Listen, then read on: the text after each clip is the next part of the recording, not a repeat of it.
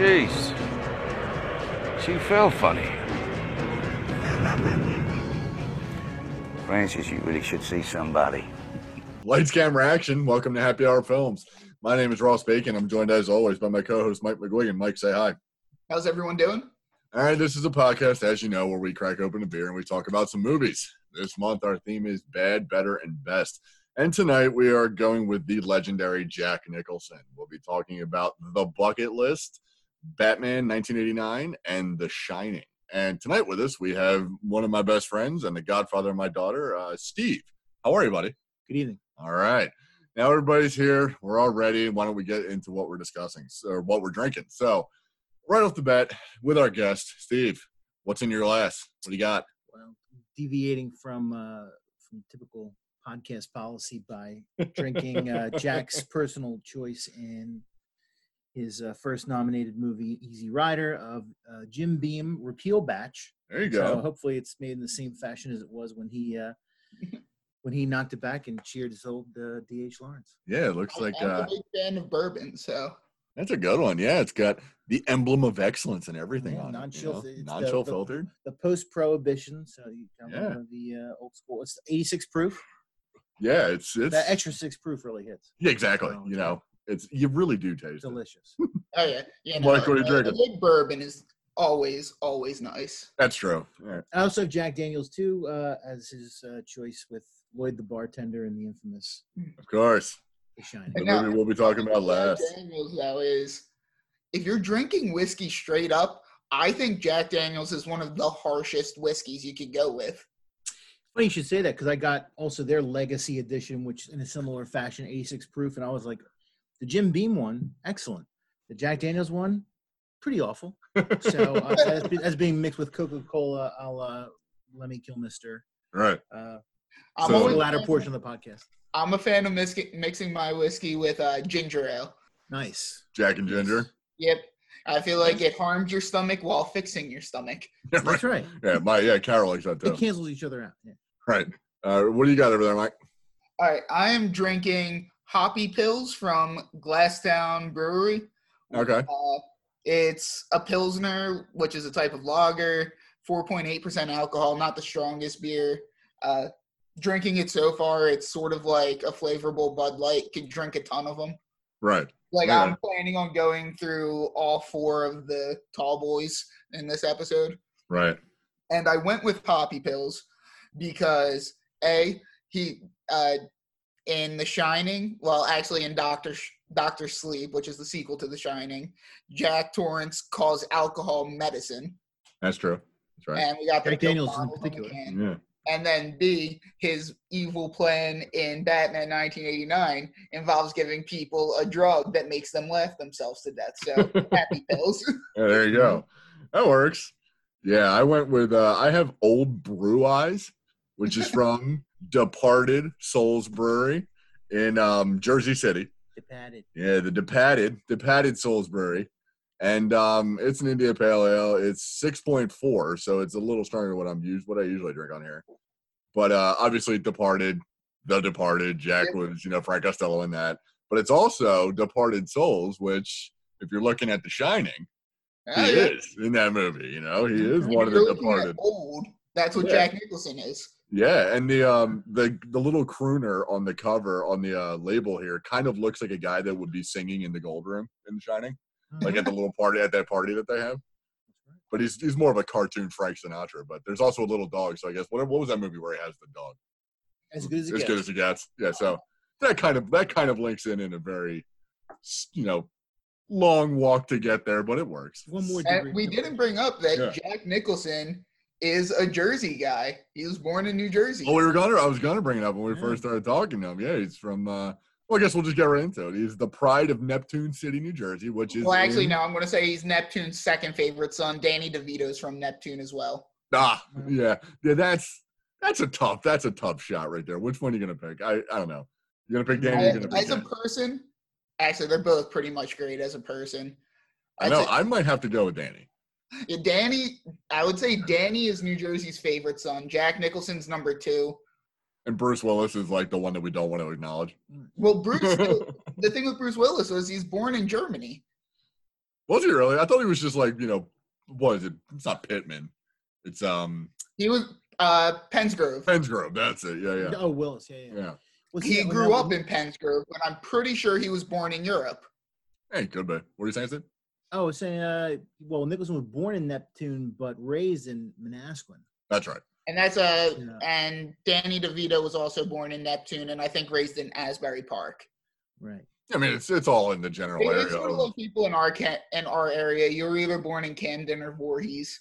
right, right, yeah. And for Pretty us, it's for us, it was Willingboro, Yeah. Willingboro, Mount Holly. That's what it was. But uh, yeah, Pride in Neptune City, which is in Monmouth County. Which, Mike, you probably had what a course in college about that. I, I actually uh, one of my jobs at school was I was a math tutor at Neptune Middle School. Oh, very nice. Did they have like Jack's picture on the wall, like you know, like like the picture from The Shining, just above the board? Pre pre That wet would to be- graduate. that would be Right. nice, but- Did, did you? Did they have to have? Did they have to pass like Jack Nicholson one on one?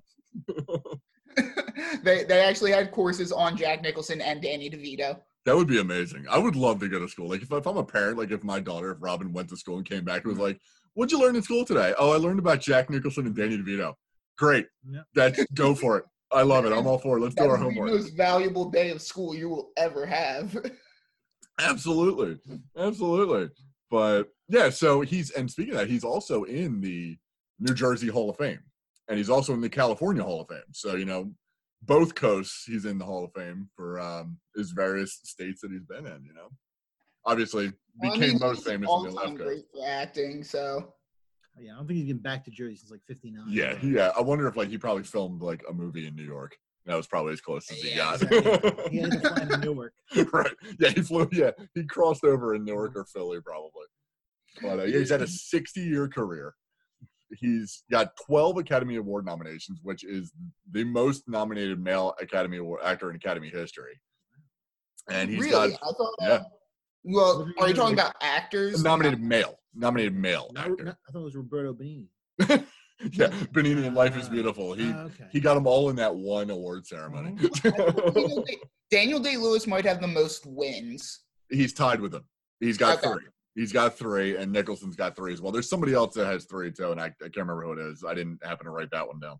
But yeah, he's um because he, Jack's three are for One Flew Over the Cuckoo's Nest and As Good as It Gets for best um lead actor, and then the supporting is way, for terms of endearment. listening, he this was by far the hardest actor to pick a best movie Yeah. for. Yeah, I think I think we There's, like, picked six good choices for best. Right. We Right. we picked a great. I think we picked great talking movies for better and best. Yeah, bad i threw out bucket list because it's the fucking bucket list i mean it's a movie where it's nothing but schmaltzy crap and we, we Mhm. can get more into it in a yeah, minute we'll, but we'll get into it. But yeah, my, my I, I kind of chimed in when I came over this evening. I was like, it's really not bad. It's real. it's I, I not just- a terrible movie. i didn't i didn't hate it as much as i thought i would It's I mean, and to a to a generation. I mean, not to us, I think so much, but certainly to like the late silent early boomers. They love that movie. I mean, like the Oh, yeah. comments and the reviews are like gushing. So it, I think it's on the same level as movies like Last Vegas or Going Out and or Going in Style. both morgan freeman movies Yeah. aren't they Yes, they are both. Yeah, we gotta but put it, a it's big both movies that they filmed with a bunch of long careered older actors that it's like, oh, we're old now. Let's do something fun, kind of. right. yeah and this that movie i mean we might as well just get right into it because it's the bad it's the first one we'll talk about so it's bucket list 2007 directed by rob reiner who is you know this is spinal tap stand by me princess bride when harry met sally misery a few good men north and others and jack nicholson plays edward cole who is a wealthy billionaire uh, healthcare hospital magnate and essentially what it boils down to is he and morgan freeman both have cancer both are going to die and they decide to come up with a list of things to do before they finally kick the bucket, which is the titular bucket in the bucket list. So, yeah, I this is essentially his last role before retiring. Apparently, he had we had one other movie. It was called what? How do you know? Is what it's called. And he Uh, retired because he couldn't remember the lines anymore. Right. Well, he's he's uh, kind of getting. I think it's a little bit of a dementia thing. It's like he he kind of saw it coming and called it called it at the right time. You don't want to see somebody like Jack Nicholson, you know, struggling. T- t- technically, he also has a cameo in the Joaquin Phoenix's "I'm Still Here." Is he Well, actually in it, or is Yeah, he like I- on the TV or It- something? it's no. There's a little caption at the bottom where he meets and hugs Joaquin and uh, Joker meeting Joker. yeah, right. Yeah, And, yeah. There you so go. Technically, that might be. We, we will definitely be getting into uh, the Joker battle when we get to Batman Mhm. 1989. Yeah, yeah. We'll we'll discuss that. But I, I, That, that might be the longest movie we talk about this week. I think Probably. I, I think he really left it all up on screen when he hit on Jennifer Lawrence when she was being interviewed uh, at the Oscars. That's how that's how I prefer to, to remember him going. right. if you're gonna go out, go out on top, right? right, right. Yeah, I- that brought a tear to my eye. Yeah. he's so freaking funny as a person. He's just great. He's he really is. He's he's it's like we've like the theme that we've had for all of our movies and all of our themes. Everybody we've picked so far has been great and awesome. But Jack Nicholson is on he's one of those guys that's on a different level. Like I- he's, he's he's legendary. probably- He's the greatest of the actors we've talked about so Oh, absolutely. Yeah. He's just amazing. And the roles that we pick, even in the bucket list, he's he seems to kind of come across as playing Jack Nicholson, but it's still a great a good performance from him hmm, because Yeah. he's putting the effort out, you know? When And he's I'll- going I'll through go out chemo, Say that The Shining is probably overall the best movie we've talked about so far. There's a couple Yeah. that are. I would say that or Batman 89, but that's my personal bias. Yeah, Oh wait, I'll throw in- Ricochet. Right. I, I think. Well. I forgot about Rick. Yeah, Dude. Ricochet, I'm absolutely. sorry. Do you, did you guys discuss Salt during your last Angelina A little bit. podcast? We- a um, little bit. Thank you. Show some respect. that's right. and we're being serious. I would throw Good Will Hunting somewhere up there for the best movies we talked about, but It's good. Yeah. I mean, if we're gonna get into Matt Damon, you know, movies, I would say The Departed. Throw that in there. You know, so you get Jack in there as well. I, Yeah. keep, I keep mispronouncing it. It's Departed. I'm Yeah. sorry. I, I promise. Yeah, I apologize. when we get we we have plans coming up where The Departed will likely be a movie we talk about. Oh, absolutely. Yeah. It's it's one of those movies that you, Uh, the really, the so much there. Sorry, The Departed. The Departed. Yeah, we have to get it thank right. you. The Departed. But um, yeah, this this movie, there's there's there's so many there's a couple like deliveries that Nicholson has, especially the one I noted was um gee Kyle, I never looked at it like that. but just so- that line. He's basically this entire movie. I want to be like it's just Jack Nicholson being fed up with everything, and he just wants to be as like sarcastic version of himself Right. as possible. right. Yeah. one of my favorite parts of this movie is uh Jack Nicholson's relation with his assistant Thomas. with Sean Hayes. Yeah, Yeah. with uh, Sean Hayes. It's pretty great. That, Yeah. that's probably the shot. That's the best part of this movie, in my opinion. Yeah. And obviously, since we've already gotten into it, spoiler alert, like we always say, for all of the movies that we're talking about and all of the movies that happen to come up as well, we give full spoilers. If you're listening to this and haven't seen any Jack Nicholson movies, guess what? We're talking about most of them. So, If You're just gonna have to be and prepared. seen the bucket list. Morgan Freeman dies. Yeah. yeah, they both die, shockingly. Well, I- I would have appreciated a spoiler alert, guys. Yeah, yeah. Fun fact we didn't make Steve watch these movies. He's just here to talk about them blind. I'm just reading off IMDb five minutes before. Right. No, no, that's not He's true. scanning Wikipedia right now to try to figure out what we're talking about. No, there's a very good Some monologue. of the lines in this movie are just awkwardly written. I feel like. Yeah, I mean, I guess I'll, I'm I'll I'll I'll be the uh, the defender of the movie. Yeah, I mean, I thought that it wasn't. Why? I mean, I'm not going to gush about it like uh probably my folks do. Yeah, like it really resonated with my, with my folks. For example, they'd always told me, "Did you see the bucket list?" Like before even this podcast. And I was like, "Yeah, eh, subject matter didn't really appeal to me." Right. but um, no, I think it's delivered well. I like the scene where he does the eulogy. I like the um, there's a Mhm. really good scene um, when they're in the pyramids where he talks about why he has a bad relationship with his daughter and it's Right. not what you think. Right. So no, I think there's some. I think uh, there's definitely a, a, a tier above like Last Vegas or um, what's that movie with uh, Stallone where he boxes against Antonio Banderas or whatever. Uh, this, like we're saying, Oh. there, there is this whole like new that? genre. I think I think it's like kind of like odd couple movies where it's like old head actors that are trying to It's almost like uh, relive like- their the '90s, the early '90s had the children's playing sports movies. Right. Now we Yeah. have the old actors that Doing old people things. not dying movies. Yeah, Right. it's like Last Vegas. It's bucket. It all and it all revolves around these guys ostensibly trying to do things for the last time in It's their not even. life. It's not even like a midlife crisis. It's like a, Right. it's like an end of life crisis. Right. It's just yeah. Let's figure out what we can do before we dealing take with it. mortality type of thing. Right. Right. And I mean, it's natural because Rob Reiner's up there with him too. Like that's Yeah. he's. Is he still alive? Oh yeah. Oh. Unfortunately, he's still alive. Hey, I can always thank that man for The Princess Bride, which is my favorite movie of all time. and I love this is Spinal Tap. Like I absolutely love that Oh, movie.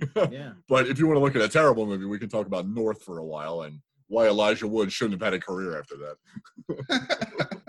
or Bruce Willis. He's in that shit too. Don't you dare say. So yeah, when with the bucket list, with the Don't talk bucket list, when it tries to be like when it seems like the writer was trying hard, it you could tell because it it they it did have some good moments. Yeah, and the, the writer was this guy Justin Zackham, whoever the hell that is. So he's he's I'm sure done some things. He's on second act with Jennifer Lopez. That must have been a thriller. Uh Really? yeah, there's all kinds of movies that I I think are all straight to video or just garbage. Hmm. So And one of the other things that so I imagine Rob Reiner just going to Jack Nicholson at some points and being like, "All right, just go out and do what you want." That's what it seems people like. And it seems like both of them are doing that. It seems like Freeman and Jack are just Yeah. kind of like palling around, you know, and being buds. But if, there is a certain way to look at this movie that they formed a late in life um, homosexual relationship and became the best of lovers. That's you in know? the, that's in the unrated version. That's in the direct. and with Let me- Morgan Freeman's wife, I would go with that. No, I- I'm pretty happy that they saved us from watching the orgy that Jack Nicholson suggests at one point. no, Well, I hope uh, hopefully there's a reboot. yeah, That's all I can say. that's right. or we get the director's cut at some point. I'm- I, I, think, I think that I, I wouldn't blame them for doing that. You know, to kind of let them riff because I mean, hey, Scorsese did it with, with the Patty, Yeah, and uh, you know, I think I think it, and it took it to a to another to a to a nice level. Or uh, to a nice level, to a better, to yeah. I think again, it took it to that second tier, yeah, and uh, and I think the dynamic between the two of them felt natural. You know, I felt I felt that the eulogies, like, it didn't seem. absolutely. I was because I was watching it with that expectation, like, oh yeah, this is gonna suck. yeah. No, I was I was pleasantly surprised. I thought it had a good mess. Again, I'm not. I wouldn't encourage anybody anybody that wanted to get into a, a Jack Nicholson uh, marathon or Jack. Like I'd save this for you know Yeah, don't start with it. in the late Yeah. middle. You know, just Yeah. kind of get through. Yeah, don't like to But, start with this and then do Shining Yeah. and like Chinatown. Like, Right, don't go in that right. way. so it's, I mean, when we say bad, it's sort of bad in terms of Jack Nicholson's career, which has been freaking amazing. of course. Yeah. I Like, don't- I don't even know if it was bad for his career though, man. I It's- it's I think okay. It, it made money and it's still thought of. That's what I'm saying. Like, it's really hard to. Uh, we were we were kind of talking about it. Oh, I guess this is a good time to talk about it. Is I mean, to really try to find the bad in Nicholson's career is like at first I was like, well, maybe it's Mars Attacks, and it's like actually it's a riff on B movies. Yeah. Nicholson's early career in the fifth in the '60s with Roger Corman were Uh-huh. largely B movie centric. Um, eh, Nicholson isn't bad in it. Like, and then I was like, well, maybe it's something that's got to give. And so some people said like the last movie that he made, which is that How Do You Know, which I'm sad to say I, I didn't get a chance to watch, and it's got Paul Rudd and Owen Wilson in it and all that. Right. Lost 100 million dollars. Yeah. But but even then, when you go to watch the reviews of it, everybody's like, I don't know what all these one star reviews are. It's actually great. So I think. Yeah, he's just that kind of Kobe Bryant type. Like he's never gonna put in a bad performance. Like I, I never, I never really like. I I've never actually seen this movie, but uh someone suggested that the Witches of Eastwick should be the bad. I've never seen. yeah, yeah. I mean, I thought It's it's interesting. He Yeah. tries to have sex with all three main leads as playing the devil. Mhm. but Plays devil, but there's enough Jack Nicol. eh, You know, he, he- there's too much charisma that he brings to the table. That If, Yeah. not. if you let Jack Nicholson do what he does, then you're not going to get really a bad performance. That's what I'm saying. But yeah, it's like, and, and he really is also the kind of person that like really brings up brings the material up a notch, so that even if you think the story's weak, it's still entertaining to watch him. I mean, I, I think that's that's what's so cool about him as an actor is that he kind of really bridges that gap better than a lot of actors that come to mind of being both artistically high quality, while also being you know terrifically entertaining. You know, normally it's yeah. like I can appreciate artistically like uh, Citizen Kane, but you know, if I don't have an Ambien, I, I can put that Right. on. exactly.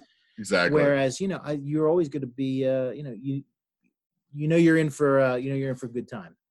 when Yeah. when Jack Nicholson's on the bill. And I would say if there is a bad movie that he's done, it's Terms of Endearment, and it's not because of him. I hate that movie so much, but it's not because of Jack Nicholson. It's because of the central story of that movie of Shirley MacLaine and Debra Winger. It it's absolutely terrible. I watched that when I did my big, you know, best picture, best of movies Oscar watch, and that came up because um, somehow it won.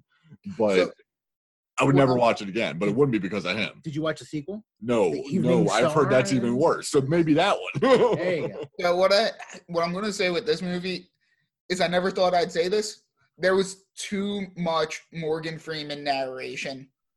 For no reason. Right. He's a ghost. He's a ghost when he's narrating. Yeah. Well, to be fair, isn't he God? oh yeah. Uh, I didn't even think about that. Second coming. of So you're saying that you're saying that the bucket list and Bruce Almighty are in the same universe? yeah? Well, Since shared cinematic Because, universe? because didn't he in in the character's own words, uh, Nicholson's character's own words, he saved my life. Oh, huh? I think, we, I think we just blew this open. It was the second coming. Oh, He, he went back home, is what Yes. you're saying. Yeah. Yep. He ascended. Believe it. Oh, I I don't I don't deny it. I this movie actually improved now Preach. because of for because of that. wait, Fact but now are we saying Bruce Almighty, Evan Almighty, and the bucket list all take place in the same universe? All same universe. No lies detected. Yep. Or is Morgan Freeman just God? Like, is that Both. just, Both. It's it's it's a documentary. E, all of the above. These are three documentary movies. And now I, there is too much narration for Morgan Freeman, but if you're gonna oversaturate your movie with narration, Morgan Freeman's one of the best choices you could go with. right. Yeah. I And mean, you're like, yeah you want to get that like guy. Morgan Freeman, James Earl Jones. Right.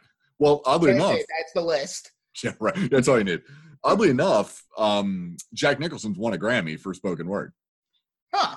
Yeah, he won it for it was like the elephant's shoes or something. Um, I can't remember what it was, but yeah, he is one. He Oh, is I won just, I actually just had that. That's the what he did right after uh, the Witches of Eastwick, uh, Elephant's Child. That's it, Elephant's Child. That's what it was. Yeah, it's it's like narration of like a children's book or something Oh, like okay. that. Yeah. So yeah, it's. I saw that. I was like, wow, okay, because I think Denzel's got one too. Yeah. Because Denzel's got one for like a similar thing. You know, just narrating like a child's movie. Right. But it's yeah, he's Nicholson in this movie. It's there's so much of it because he's you know the billionaire that can do whatever he wants because he's got more money than anybody. A lot of it comes across as you know Rob Reiner just happened to be there while Jack Nicholson took Morgan Freeman around the world to do all this cool shit. You know, Yeah, So- Well, I, th- I think that's why Now, the John mo- Turturro did most the, uh, the endearing Transformers moment- movie. right. He he said that too. He's like, "Well, I did it because we were going to go to the pyramids," and like he like cried during that.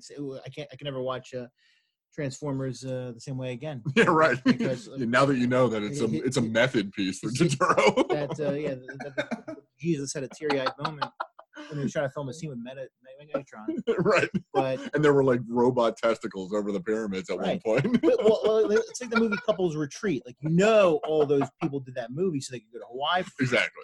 It's Like like filming an. Adam Sandler movie. Right. You know, you're yeah, just exa- yeah, exactly. You're on vacation wherever he wants to take his uh, ridiculously uh, out of character hot wife. And, and it's, it's sadly still going to make two hundred million dollars. Yeah, right. God, to have to have his life or Frank Welker's life. You know, Sandler is a schlub and he's worth like five hundred million dollars. Mhm. Frank Welker growls into a microphone Mhm. and is worth a couple million as well. You know, I, I'm gonna, I'm gonna throw uh, Jimmy Buffett in there. I'd love Jimmy Buffett's life. but dude, you got to know how to play the guitar the same like three chords over and over You again. got to you you gotta know? see Margaritaville right now. Yeah, right. Yeah, eventually you have to go insane singing "Cheeseburger in Paradise" and then slinging an actual cheeseburger in paradise at your Margaritaville restaurant. The way my mom puts it is, he's made a living off of being a big a beach bum and a mediocre um, singer and guitarist. And if it wasn't for him and Hemingway, Key West wouldn't exist. You Yeah. know, it really would. Yeah. I, he's he's one hell of a businessman with his restaurant. Yeah. Yeah. And, and his, uh, And and resorts. his rum and his Yeah. margarita. The mix, beer. Is he and Landshark beer and too? Landshark Yeah. lager. Ugh. He's Yeah. sinking. Uh, so really, he's a genius that can kind of sing. Yeah, yeah. He's he's got he's also got a cameo in Jurassic World, so he Yeah. wedged himself into major motion pictures as well. yeah, he's like he's like the. Uh, And he's running away with two margaritas. Two in his hand. margaritas, like he's the drunk running away from the dinosaur attack, making sure he saves the margaritas that are probably terrible to begin with. he's like the George Lucas of yacht rock. if there was if there was ever a crown to have, Seriously. it's the, with George the Lucas of that. merchandising and, and the mediocrity. It's just like it all kind of comes in one, you know, stinking Voltron like format. All right, now, what I will It's say in about the Margarita nicest- Land Branch. the nicest moment in the bucket list to me is when Jack Nicholson gets to meet his granddaughter, kisses her on the cheek, and then crosses it out, "Kiss the most beautiful woman in the world." Yeah. right. Yeah, and th- isn't that shortly after he finds? you know, Isn't that shortly the- after he the finds out he's been teary-eyed moment. right? He finds out he's been drinking cat shit coffee. Yeah, yeah. That, So yeah, I've been drinking. I just had some cat shit coffee. Grand new granddaughter I have. Here's a nice kiss on the lips. Do you smell the cat shit on me? listen, he's not Tom Brady. Kissed her on the cheek. That's true. That is true. Yeah. Wow. Yeah, we, we should have a side podcast of inappropriate athletes doing things.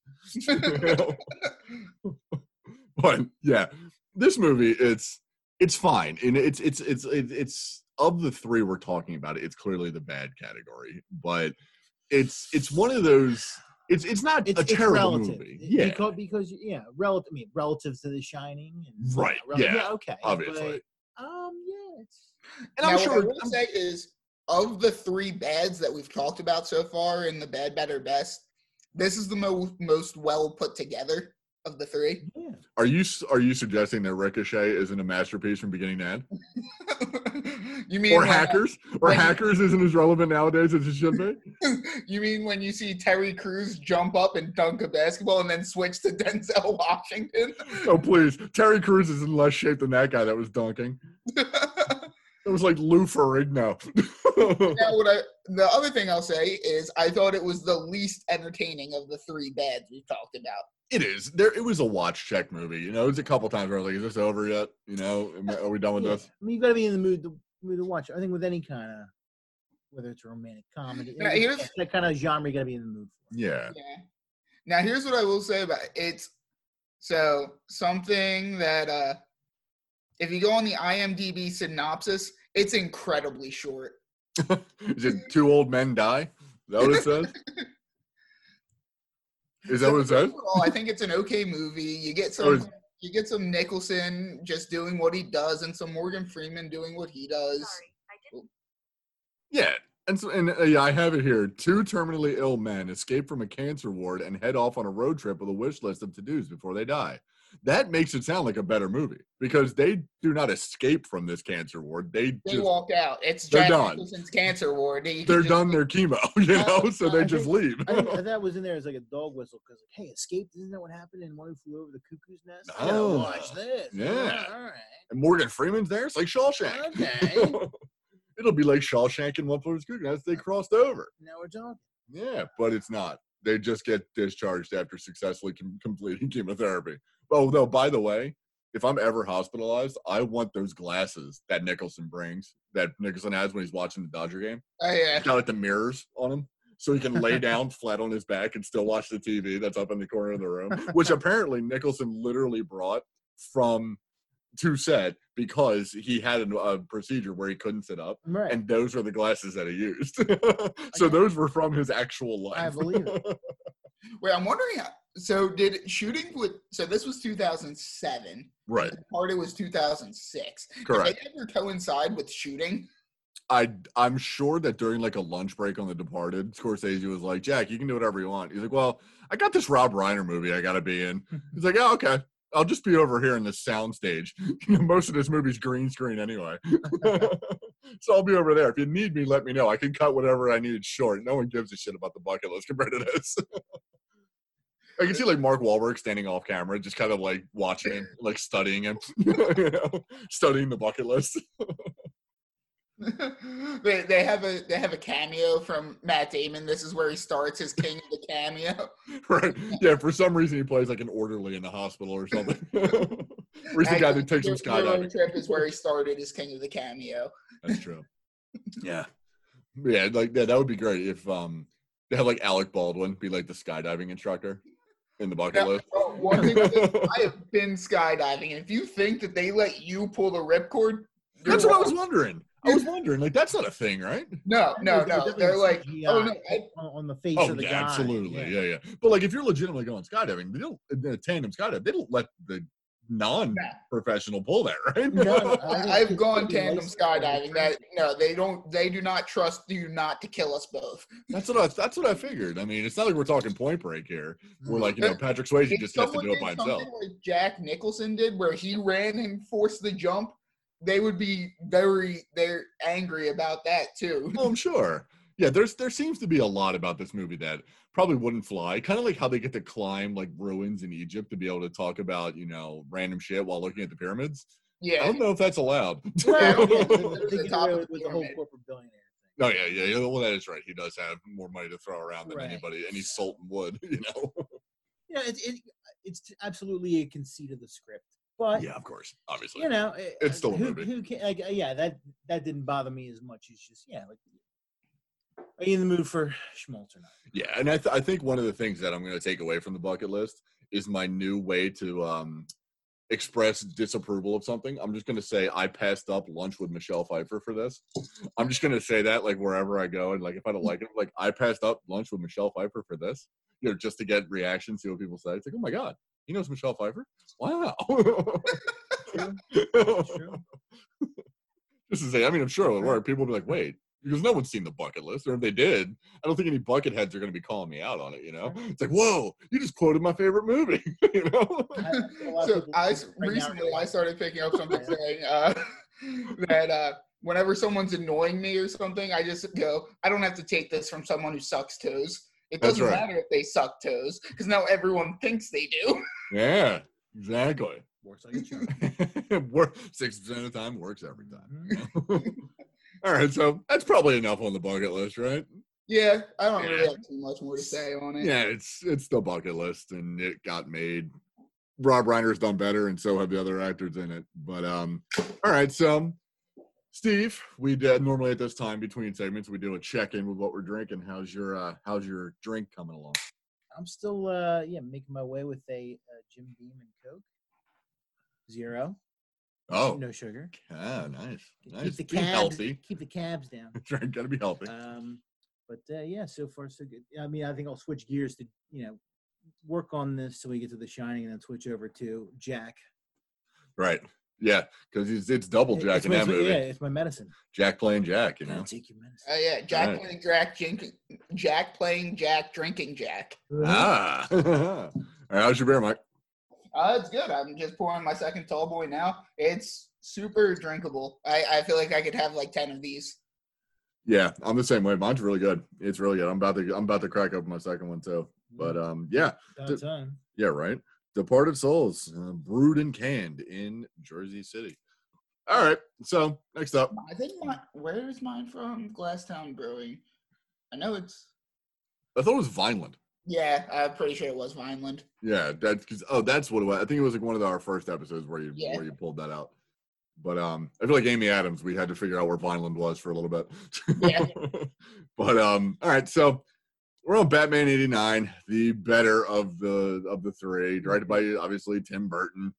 He plays Jack Napier, aka the Joker, and if you're not familiar with the concept of this movie, I suggest you stop watching movies forever. And Anything what- about the with purveyor of this podcast, you should know that this is going to get this is going to be the lion's share of what we talk about. That's right. I'm grabbing my other beer. his daughter is named after Robin. So Yep. Um, hint, hint. Who, who actually was going to be in this movie. Did you know that? Robin had a storyline. no, I didn't know that. Robin had a storyline in this movie. Not my daughter, but the character. I was only seven when this came out. Baby Robin's just strolling through Gotham City. She'd kill it. She'd be great. Like today, she had double ponytails. She was walking around like Harley Quinn. It was nuts.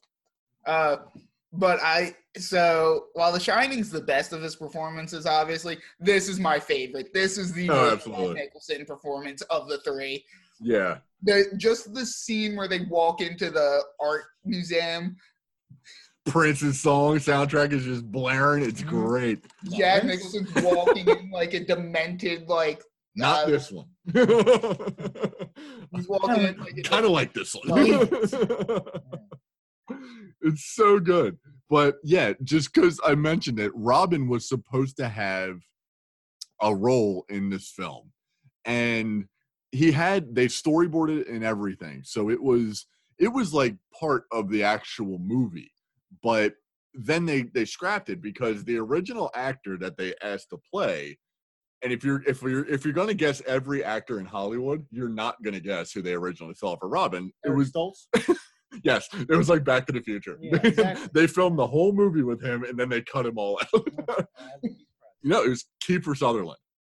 No Kiefer way. Sutherland. 1989 Kiefer Sutherland was going to be Wow. Robin. Wait, that that was so like is that what five years older than Stand By Me? Three. Three. Three.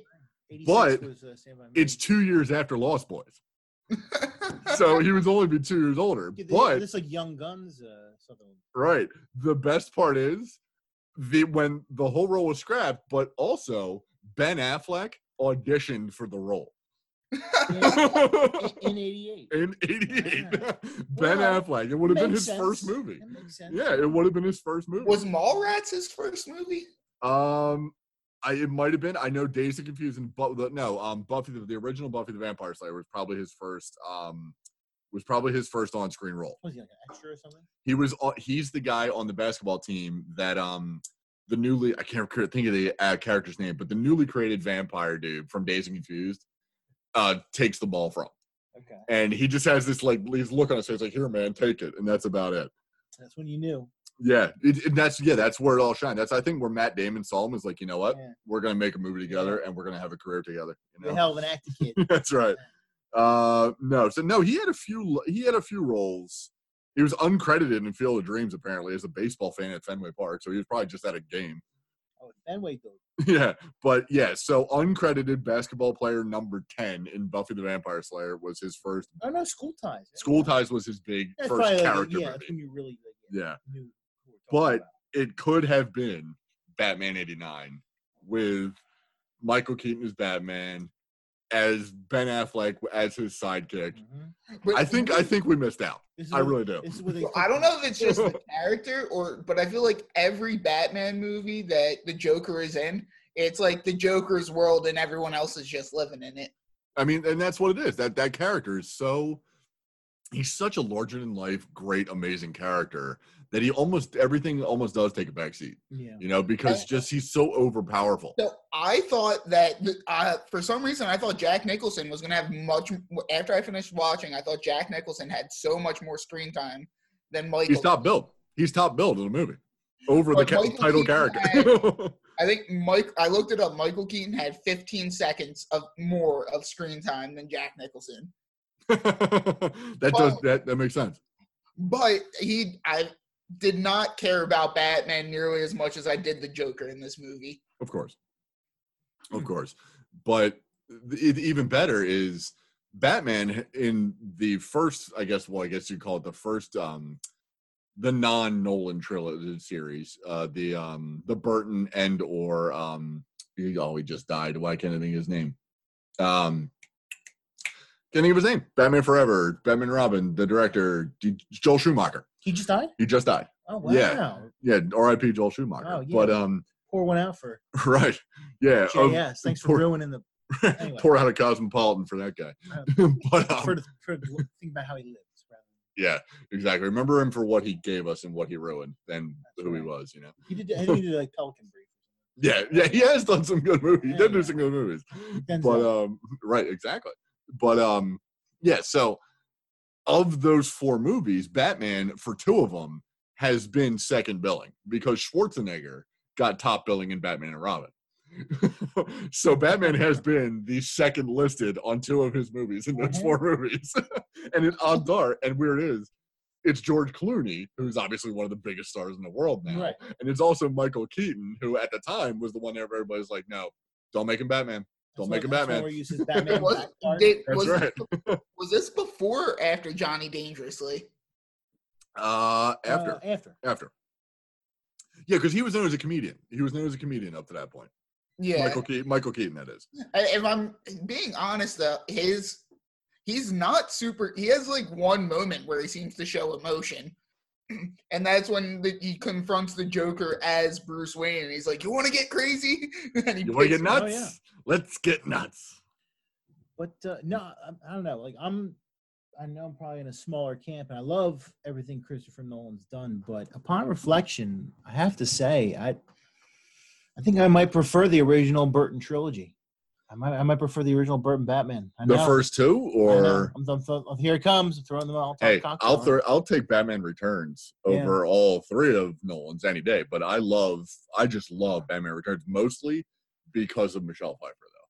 So Oh yeah, that's Oh, my she- bias. Yeah, wow. Multiple, Now, reasons, all artistic. exactly. But no, yeah, I, I, completely professional reasons. we'll I, I just yeah, I really liked how, I, yeah, I, I liked Keaton's portrayal of of both Bruce Wayne and Batman. I Mhm. liked how he kind of just used like the the.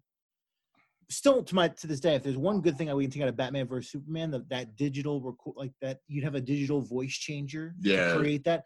I thought that was that was like an A plus idea. That's a great like, idea. the modify, So- the modulator. Maybe yeah. the best thing about that movie. I was like, that's so my thing Yeah. is, I like both of their Bruce Waynes. Don't like either of their Batmans. Really? Who are we talking about? Are we talking about Keaton and Uh, Swear to Keaton- me. Keaton and Christian Bale. Oh, and Bale? Really?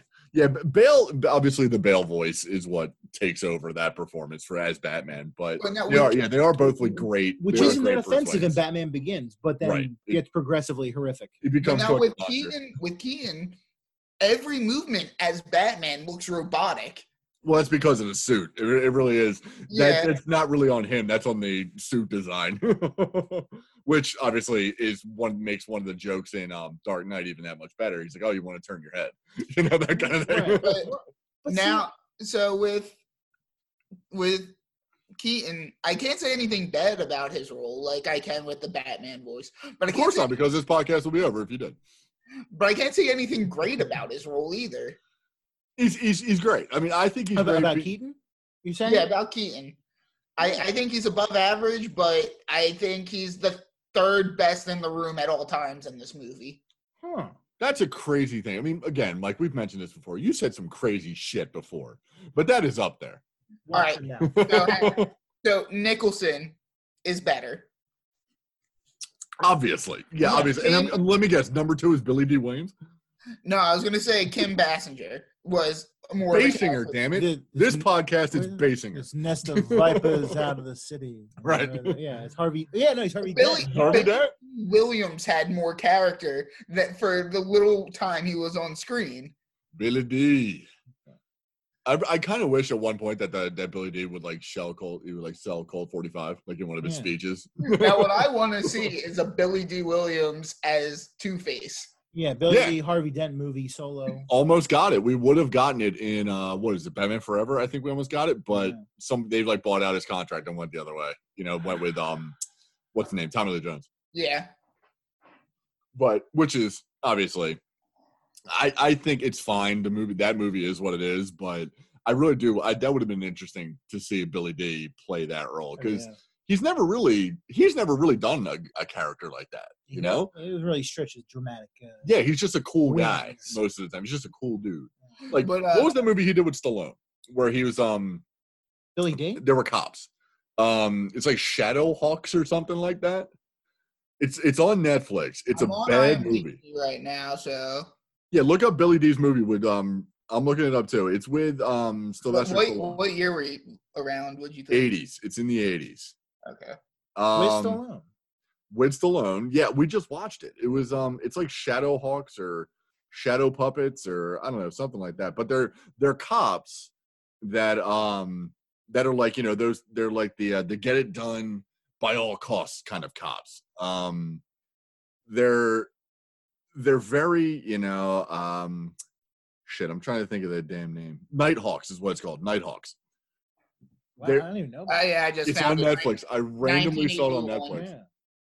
Yeah, randomly saw it on Netflix. It's, Rutger Hauer too. Exa- That's it. Rutger Hauer is the is the villain in that, Okay. and they have to try to take him down because he's gonna, you know, kill people on like one of those like gondolas, you know, like the um, like those like transport transport gondolas that like go through the sky kind of thing. Um, can I, I get it. It's hard to describe, but it's one of those movies where like you watch it and you go, Billy Dee. He's kind of on edge, but he's also just kind of Billy Dee. You know, he's kind of like Oh, Billy you, if he was you mean like angry. the Roosevelt Island, like like, like uh, in the original in the Tobey Maguire Spider Man. Yes. Like those. the- Yes. Yeah, they're like the um to get out to Roosevelt Island, New York Exactly. City, Exactly. cities. and it, it might actually cable be that. car type. Yeah, it might be that tram or whatever it is. Yeah.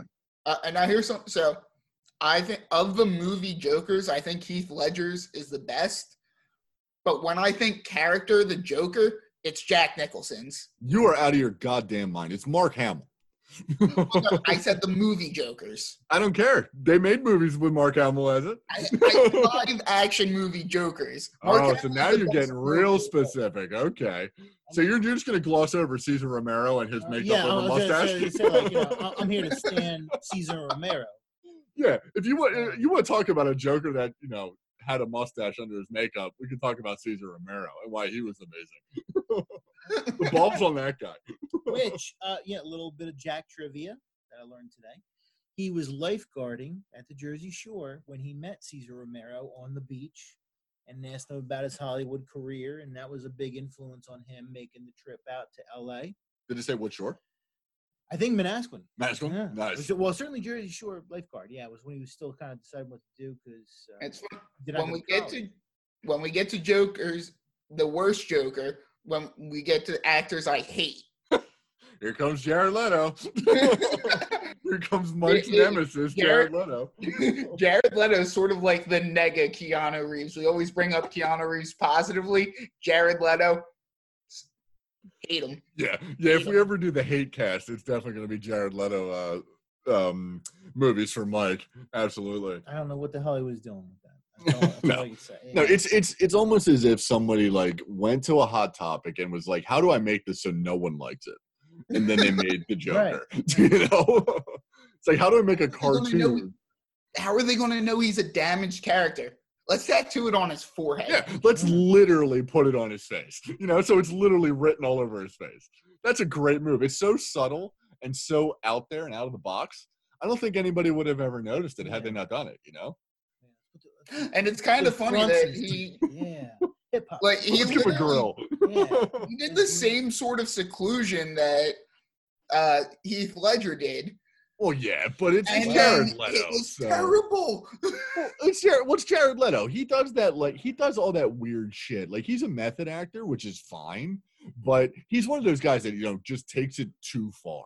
You know, it's kind of like because like I don't know if all the stories are accurate about him sending like dead rats and used condoms and shit that arrested rest of the cast. I would think that would be assault in one case. Fact Yeah. true.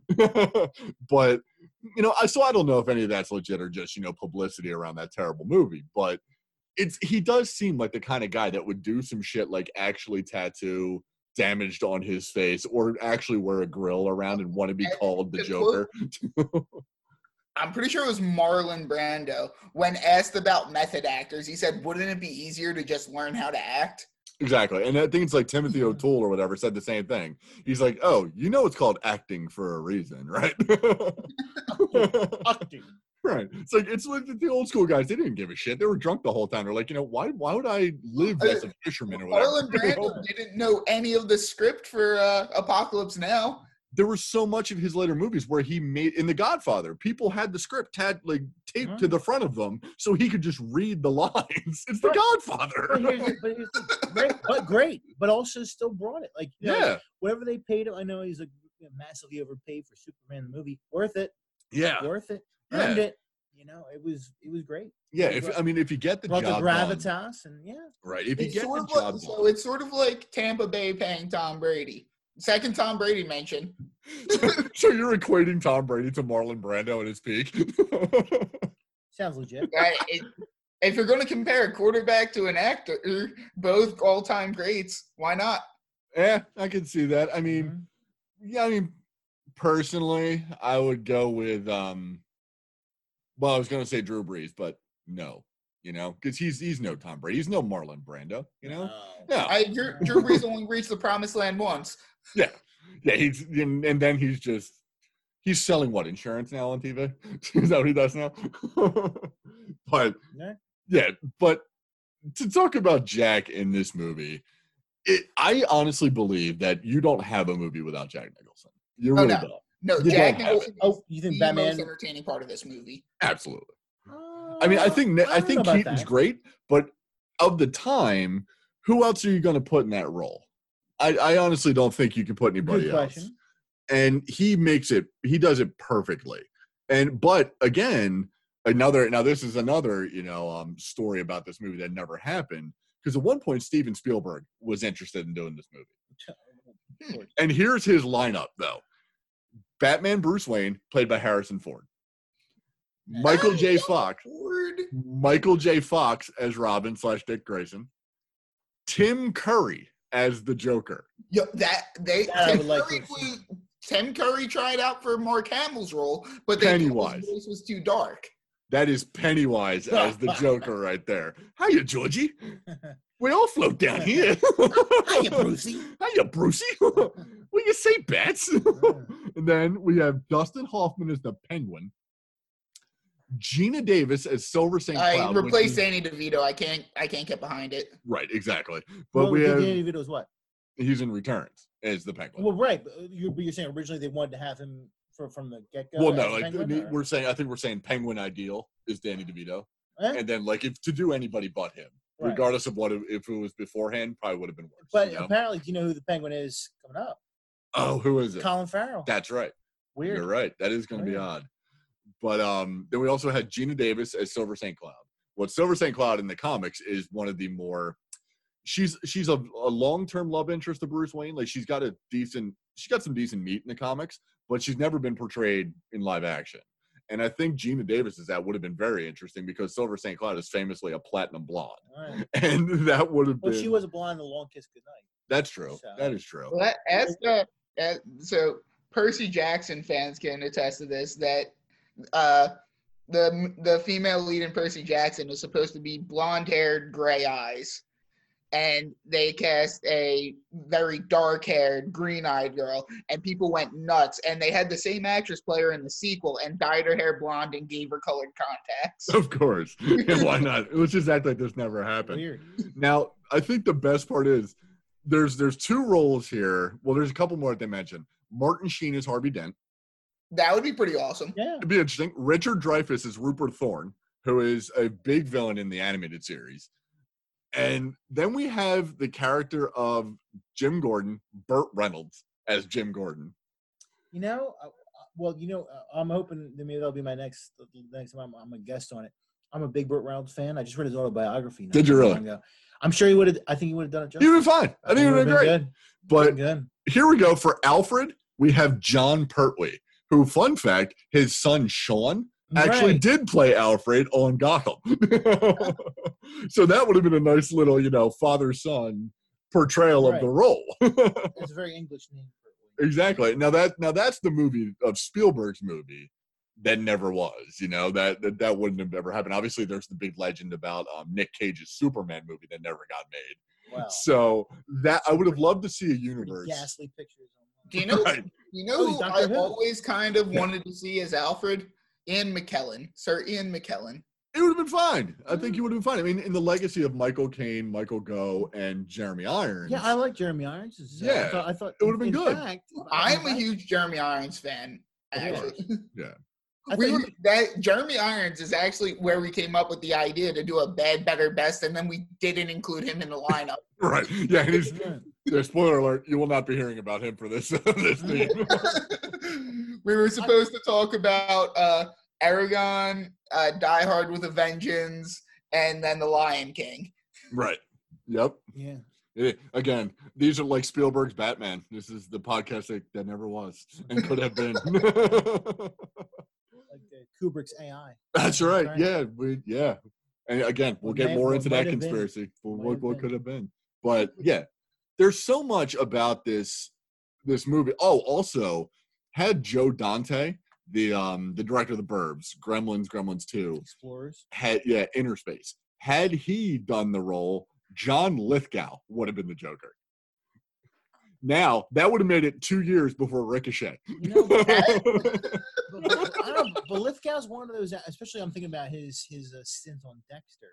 Where Yeah. I get a Heath Ledger vibe. Like when I first heard it was Heath Ledger, I'm like, "Are you kidding me?" yep. And then you know you saw the performance that you got. So I don't know. It would be interesting to see. If, Um, He plays a great villain. He plays a great villain. But throw it out there. I feel like everyone has been throwing out. Um, oh God, why why did the name leave my head? Jared Leto. No, Thirty Seconds to Mars. no. Everyone was. I've seen a lot of posts saying Willem Dafoe as the Joker. Dafoe Uh, again. He would be. He was. He would be great as any Batman villain. You could put him in as anybody, and he'd be awesome. Throw him in as the Riddler. Who cares? Yeah. Just put Willem Why Dafoe in. Yeah, why not? Penguin, he'd be fine. But Joker, yeah, he's got that Joker look. You know, he's got the look down.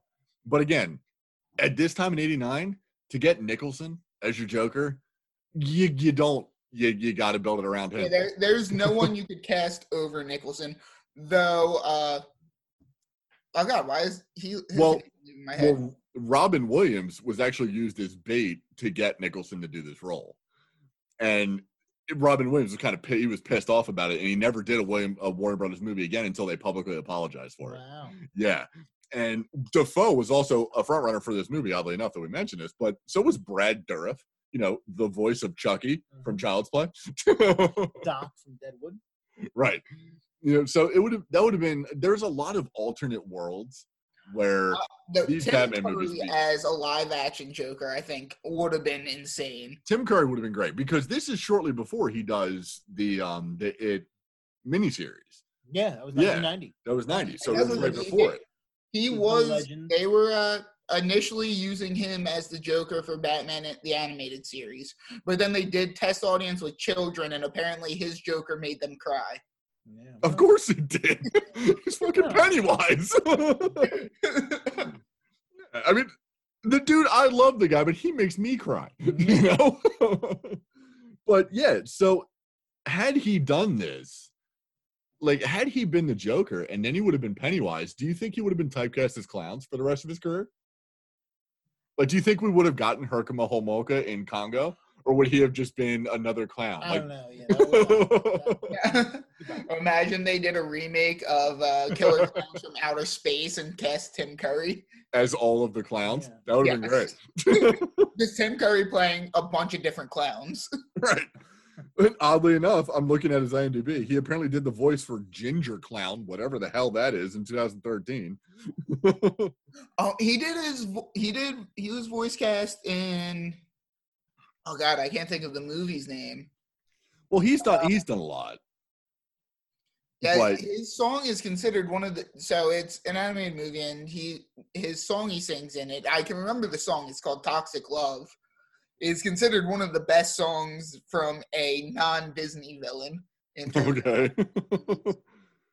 is it uh is Fern it the Gully. adventures of what is it? Fern Gully. Oh, okay. Yeah, that makes sense. But yeah, he's yeah, Tim Curry's one of those actors that was like, you know, that would be an amazing, an amazing get. But still, Tim Curry's another one that if you put him in any movie, I am instantly like, there's a 50% better chance that I will go see it because Tim Curry's in it. Right. Yeah, and it's yeah, I'm right there with it. You know, even even as bad as Home Alone Lost in New York can be can be, his character Tim Curry is golden in every scene he's in. his character's still great. I You know, Say it like you mean it. Yeah. I love you. with a with a pizza. Just the way he says pizza in that one scene, it's so good. And that movie's like god awful. I love something where it's like, think about Ti- uh, it was an online post. It was like, think about Tim Curry in Home Alone too. He's like, he's breaking into a room to see if the child's lying about uh, who's in, like, who he's there with. Right. And he breaks into the bathroom, and best case scenario, he catches the kid's parents in the shower together. Worst case scenario, he catches the kid pretending in the shower, and now he's a pedophile. exactly. Yeah. yeah. Well, yeah. So he did that movie in '92. So he would have done Batman, It, or um, yeah, Batman, It, and then Home Alone, Lost in New York. That's that's a hell of a trilogy right there. That's all. Of Yeah. a, that's all of a three P. but, but so this is this has been our side podcast, Tim Curry chat.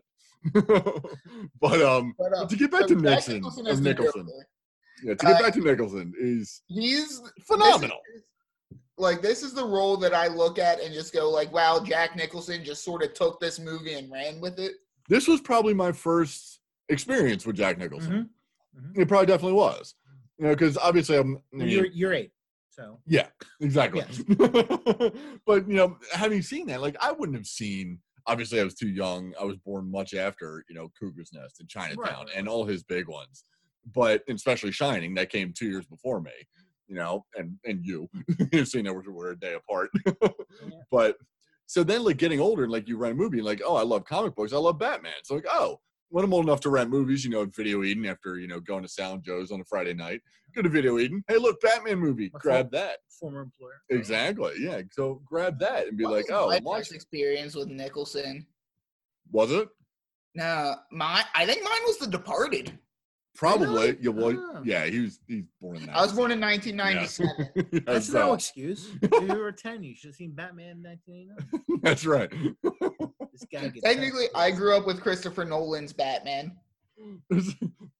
yeah, that was probably your. That was your Batman. That was your original Batman. Whereas we we grew up with obviously Burton was our first on screen one for us because Mm. it wasn't West. We were past the days of Adam West. I would say I would say my Batman as a kid was Batman Begins.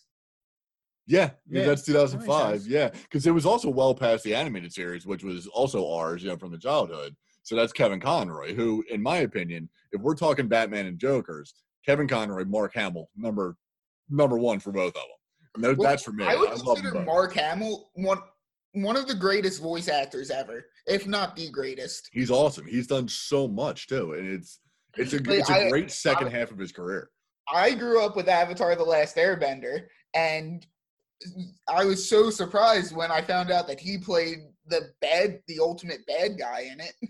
Oh yeah, I have no idea what you're Mm-hmm. talking about. I'm- have no idea about that movie. I only know about like Hey, the it's a Shyamalan Yeah, I movie. am. And the M. Night Shyamalan, which is uh, We don't talk about the movie Ross. no, we're gonna derail everything now, and we're gonna discuss this movie I've only partially seen, just so we can move, just so I can piss you off. I also like Mark Hamill's cock knocker in uh, Ah, Jay yes, Bob, that's right. uh, His his second most famous role behind Luke Skywalker. Would you like me to bust your balls, Hemp Night? Also, Yeah. wait, is it Batman the animated series that confirmed that the IRS is more dangerous than Batman? Pretty much. Fact check, true. Yep. Pretty much. Right? Because that's where the Joker says messing with the Batman is one thing, but the IRS, are you crazy? Right. He also takes down in one episode. He also tries to take down a um a copyright bureau because he can't get the laughing fish. He can't get the laughing fish copyrighted. I think some of the writers of that show just got audited. So Right. probably. Yeah. Paul Dini and Tim. Uh, Paul, yeah, Paul Yeah. Dini's got the IRS. do in they his say? house I'm kind of surprised you didn't bring up anger management for this to throw in at the bad spot.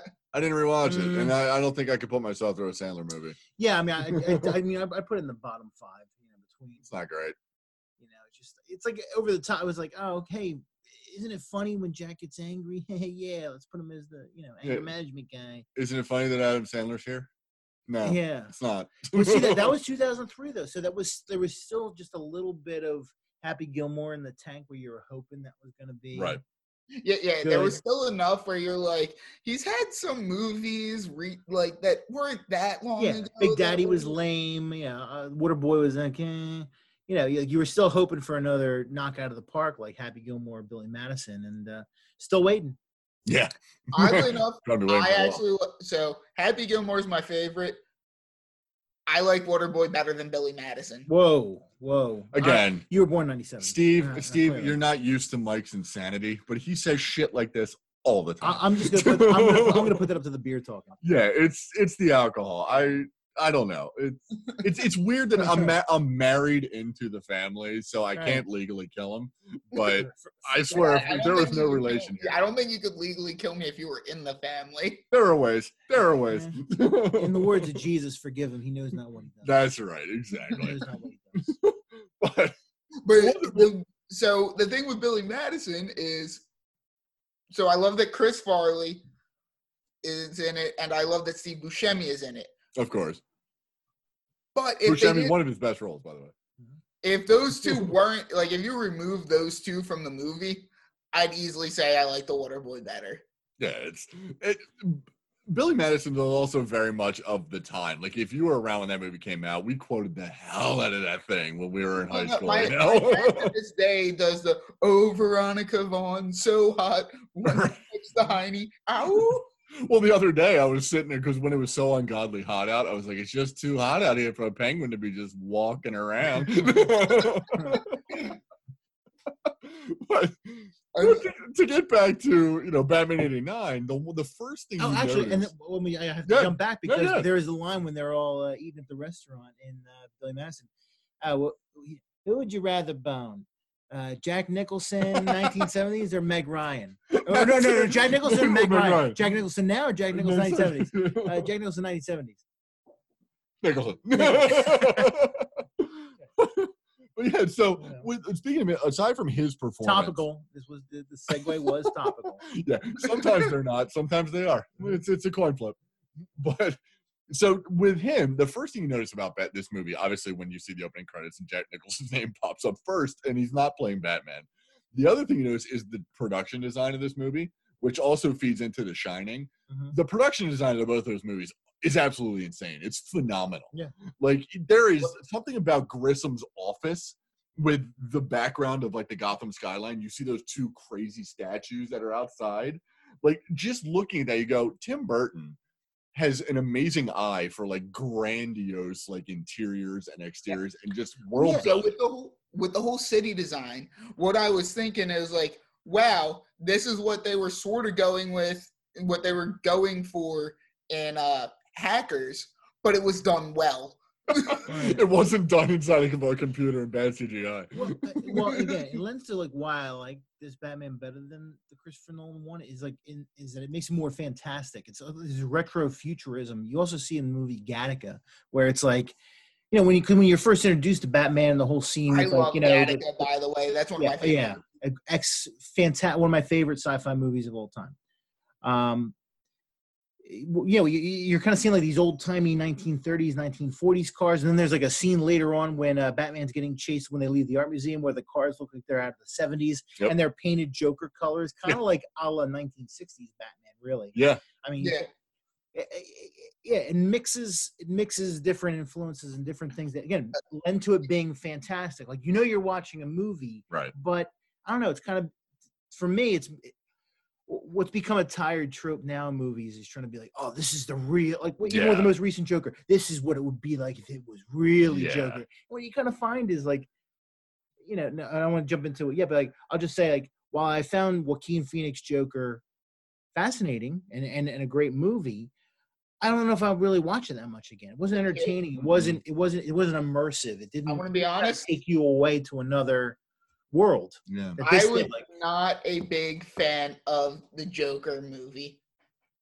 It's It's- fine. I mean, Joker's my favorite villain in all of you know comic books, and It's a obviously of the King of Comedy, and they just threw the Joker in it.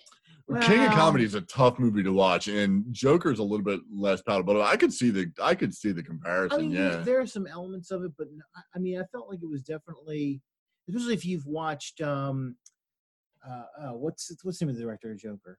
Um, uh, Todd Phillips, Todd Phillips, yeah. Hangover, If- old if- school. If you watch his first movie that he did in NYU, which is fascinating about G.G. Allin, oh Uh, God, it it- there were elements of that movie that I saw in the Joker movie of that kind of discomfort. But no, I mean, everything about the Joker felt very like that was where it's like, yeah, this does feel real, and and it's kind of like the eh, the complete and opposite of Batman 1989. This isn't some Yeah. fantastic kind of uh, majestic world of like where you can get really wrapped into a hero. It's like because that's what a lot of people kind of criticize about making a sequel to this Joker movie. How do you in, interject Batman into this world? You don't. You know, like there's part of me that really would like to see Joaquin Phoenix's Joker interact with a Batman, but uh, Robert Pattinson, nah, no thanks. yeah, it's That's cool. The- the- I'm if I'm saying with Robert Pattinson, I think people need to give him a second chance. Oh absolutely.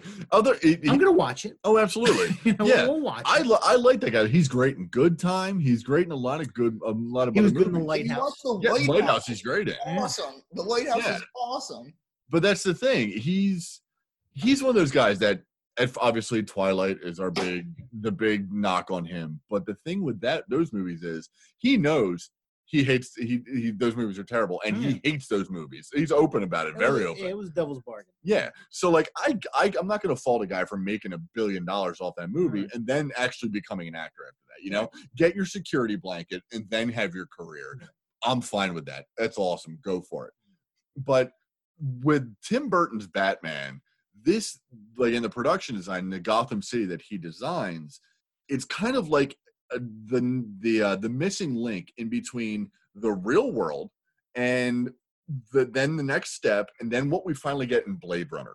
I could see Gotham City That's a perfect way to describe it. I could see it existing in the world, the step in between those. Like Hmm. as society progresses, we go from what we're currently at in the 80s in this movie in 89, then we get to Gotham City in the Tim Burton world. That's like what the next step is. And then Blade Runner is our future. And that's the And- ne- the natural progression. and then it comes uh, full circle with Jared Leto and Blade Runner 2020. exactly. I didn't I didn't even mean to make that connection, but it works. And I, I to be honest, Jared Leto I so thought Jared- much. I, I- he, I thought he was good in that movie. he's great. I think thought, he's I thought great. he was good as that. That movie is excellent. ass, You know, It's not his acting that I hate, it's him. It's his face. it's his face. Okay, then like to bring it. The way to- I describe it is I think he he he seems like the type of person that likes the smell of his own farts. yes, that's a lot of Hollywood, though. yeah, that is, to be fair, that's Hollywood. like for you, he you know? seems outwardly proud about that fact. like he's like he's kind of grading it like a fart sommelier. Right, you know? but yeah, so it's a skill. it is. Yeah, it's it's a very niche like- uh, And, environment. like Requiem for a Dream is amazing. Uh, it's got one of my best, the, my favorite lines in movie history. Keith David. Well, I didn't take it out for air. Mm-hmm. But But Yeah. I hate him. he's uh, yeah he's he's an acquired taste i would think especially like if you watch girl Interrupted. The more I watch him, the more I want to hit, hit him in the face. so so speaking to, to call it back to last week's episode with angelina jolie with girl and he's in girl interrupted and he plays a piece of shit he plays a draft dodger in that movie and he's he's also an ass you know it's not the fact of draft dodging he's just an, also a dick you know like we don't we don't we just don't like inherently like that guy so it's almost like you know the actor taking part of himself and putting it into his roles, which is weird because it's also what Nicholson does. But then he amplifies the other parts of his character to get the character that everybody loves, you know? Like he probably started baseline Nicholson and then cranked it to the 11, and that's how we get the Joker. Yeah, like Hot with- topic Nicholson. Exactly. one of, my favorite, one of my favorite things one of my favorite scenes was uh when the joker makes sort of his public debut where they're giving the speech and you see him off to the side doing like whatever he's doing As the mime. where he where he throws a uh, a feather into a fat man's neck and kills Oh, him. I, I love him on the TV too when he like like pushes them there outside. Look, Joker here. Uh, Right. you know, when he's just the whole. yeah. listen when, I've when taken you off my makeup. when you just tell jack nicholson listen you could go as crazy as you want with this you're gonna get gold yeah. gold And that's that's kind of and it's it's funny because the difference is between this and Shining, where Kubrick fed him cheese sandwiches and kept him on edge the whole time. With this, you can tell Burton was probably just like, I know what I have. I know who I have here. Yeah. Here's the outline of the character. Do what you need to do because I know it's going to be great because Yeah. you're Jack fucking Nicholson, you know? Yeah. It's like, I don't need to direct this man. I can just Right. let him be who he is. And then you get the scene like when he's at um Vicky Vale's apartment. It's it's the beforehand uh scene of um you want to get nuts, let's get nuts. He does all that and then afterwards he goes to leave and he does that little like fart noise in the hallway and he does like the Oh, bird arms Yep. and then he just kind of runs away. Apparently Jack Nicholson just kind of Yeah. made that up and did that. you know? So it's like you get stuff like that where he's just awesome.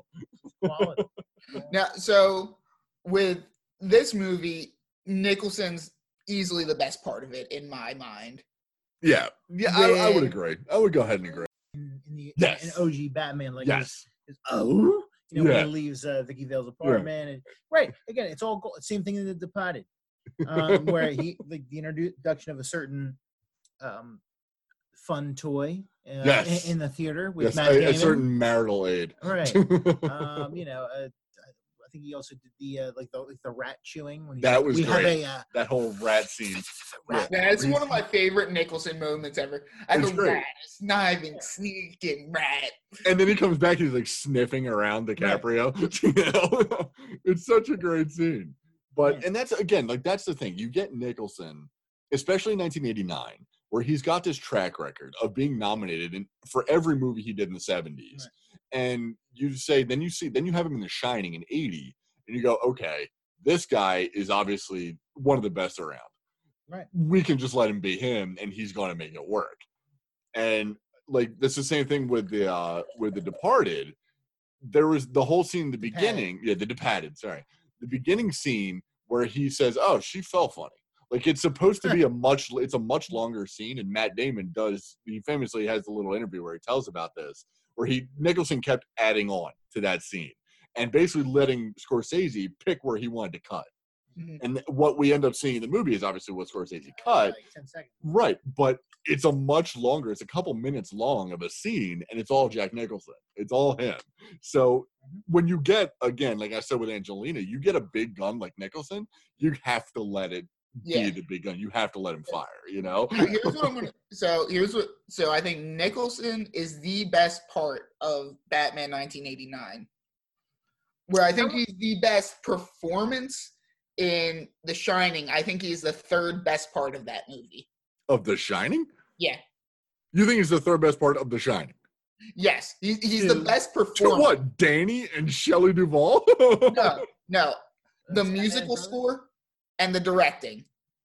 Oh Well, Well, that's not that's not the acting, but we'll, I mean we'll get to That, when that's get I to said he's the best performance in The Shining. He's Okay, the third best part. All right. Okay. Well, we'll we'll officially get to that when we get to it. But um, I think I think some of obviously some of my my favorite. The Joker's got some of the best lines in the movie. He's he's got the best. I mean, Bruce Wayne's got one of my favorite ones where um. At the at the party in the beginning, where Knox and Vale are at the party, kind of walking around, they walk into his room of statues and his collections Yeah. and all that. And then, How did, how'd you know he get it from Japan? Because I bought it in Japan. you know, how'd you know it was Japanese? Because I bought it in Japan. Boy, boy, boy, he looks like king of the wicker people. right. Like even his jokes are dorky. Yeah. shit. Robert Wuhl is just so bad. And I couldn't believe he was a stand-up comedian. And Then he ended up became Arliss. Well, yeah. Well, when you think about it, you go, it was the '80s. He's perfect for being a stand-up '80s comic. You know, it's kind of like, oh, women do this, men do this. Laugh. Okay. I'll be right back. Okay, Uh, will you marry me? Right. know, like like complete simp, right, king of the simps. exactly. And then, And then, then there's like, a, well, a couple of uh, Nicholson's lines, like um. One of my favorites is you dropped me into a vat of chemicals. That wasn't easy, easy to get over. Don't think I didn't try. you know. And then, with Keen saying, "I know you did. I know you did. did," and then punches him in the face. Right. And then there's the whole back and forth where he says, Well, what do you want? I want my face on the one dollar bill. You must be joking. Do I look like I'm joking? While he has his permanently plastered smile. exactly. And then there's, you know, obviously the I'm of a mind makes a mookie. What the fuck does that mean? You know, I, I to this day I've seen this movie countless times and I have no idea what the fuck that Phone- means. phone book. Phone book. Phone book, yeah. Bob Gunn. Also, well, and I looked into Bob, by the way, which ties into your beer. Bob from Jersey City, New Jersey. yes, he's also Yeah. one of Nicholson's like best friends. Yeah, exactly. Yeah. Yeah. So, So- ano- another Jersey egg. because he's in he's I forget what movie other movie he's in. He's in a couple of his other movies. And Wait, also, who is the uh, to who tie is in- the lieutenant in this? That's like the dirty cop. You mean Oh, Eckhart? Eckhart. Lieutenant Yes. Eckhart, played by William Hootkins of Raiders of the Lost Ark fame. He's the guy that Ah. says top men. Yeah. Well, who's looking at it? Top men. Hey, Eckhart. Think about the future. That's right. Yeah. Who's who's the who's who's in charge of that case? Eckhart, sir. Oh Oh, my yeah. god. Where you been spending your nights? Where you been spending your nights? he's got that weird accent. Like he talks normally Yeah. with Gordon, but with anybody else, he's got that weird accent Yeah. where he's like the laryngectomy guy. Yeah. Wait, now, Ross. Now I guess this Right. sort of this sort of extends to when I compared it to Hackers, but like done well. I imagine this Gotham City would be the setting of a Powerman 5000 music oh Jesus Christ! if they had a lot more of a budget. I thought we were done with Powerman 5000. No, because I learned that I was looking him up and I, oh, so you're now you're a big fan. Okay, I was looking up the lead singer and I told you, Rob Rob Zombie's brother. Yes. I, I didn't believe you at first. you didn't you didn't you didn't believe that a man named Spider might be Rob Zombie's brother. For a second, when I looked it up, I was like, I saw their full names. I was like, wait a minute, do they have the same middle Cummings. name? Cummings is the last name. Well, no, but I was saying, do they also have the same middle name? But no, it's like off by a couple letters. Oh, okay. So so Mrs. Zombie or Mrs. Cummings wasn't exactly the most original woman you're saying? Yeah. See, did you did you uh were you familiar with last episode of Angelina Jolie? How we uh we frequently brought up Powerman 5000. I think we mentioned them more than they've been mentioned in the last 20 years. exactly. We are the reason they are trending now. They they haven't been mentioned this much since Tony Hawk Pro Skater 2. That's right. In the words of Indiana Jones' dad, let it go. they belong in a museum. Yeah, Wait, wait, I told dong, Dan, Power Man 5000. I told Dan that they were my brother Dan that they were related, and Yeah. he was like, "Are their last is their last name really Zombie?" no, it's Cummings. I mean, one hit wonder, well, I but was like- song that Powerman 5000 does, it is, it is pretty Oh. awesome. They're a Yeah. two-hit wonder. Oh, I'm telling you. What Well, it, it's Bombshell and When Worlds Worlds Collide. Well, Worlds Collide, Yeah. Then there's Bombshell, and then there's their ah. cover Oh. of Frankie Says Relax. Or Frankie Goes to Hollywood with Relax. Oh, that's them. That's oh, their cover. Right. Yep. I think it was in Zoolander, wasn't it? Yes, it was. Yep. Exactly. Okay, quality. So- So I think so. It's no one is actually a fan of Powerman 5000. They're a fan of something that Powerman 5000 somehow managed to be in. Right. We we all lived through the Powerman 5000 era of music, you know. It's it's somehow we made it through. That was my our college years, Steve and I's college years.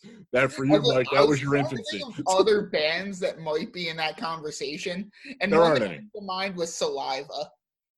Yeah, kind of, but there re- there really isn't anybody that's in the Powerman 5000 realm. They, those guys were, it- they have their music videos. That's what we. Keep, that's what I keep bringing up. yeah. He They're- compared they're he compared like uh, an the music videos to hackers. In one of them.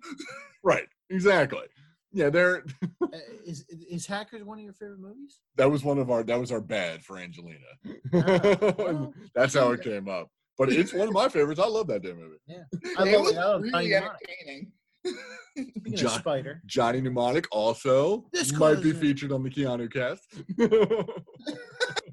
it's quite. It's on in theater. yeah, it's, uh, It's on the Dollar Theater. I just remember it had the orange VHS cassette. I remember that. Like Hmm. when you went to rent that, it had the orange VHS cassette. It was kind of like getting the Zelda with the gold cassette. Right. You know? yeah, yeah. Or like how people buy vinyl now. I actually still have Ocarina Exactly. Time with the gold, the gold Nintendo 64. Oh yeah. Well, we're talking about the original 8-bit, my friend. Oh, gee. I still have my dad's original Nintendo as well. yeah, there you go. Yeah, see? Uh, do they got it at launch. We've had the same Nintendo since it released in 1986. Yeah, and to this day, you still have to blow in the cartridge Mm-hmm. 40 times before it works. and set your TV to channel 3 or whatever it was. Nintendo Ni 64 hao. is my system of choice. what was that? Nintendo 64 is my system of choice, though. Of course, of course, because you don't know any better. You know, Sega CD is obviously the best one that anyone's ever had. Neo Geo. Neo, that's right. Neo, Neo Geo. What was the what was like the VR one? Wasn't there like a like Jag yeah. something like Jag? Did you play 64? Sonic CD, Ross?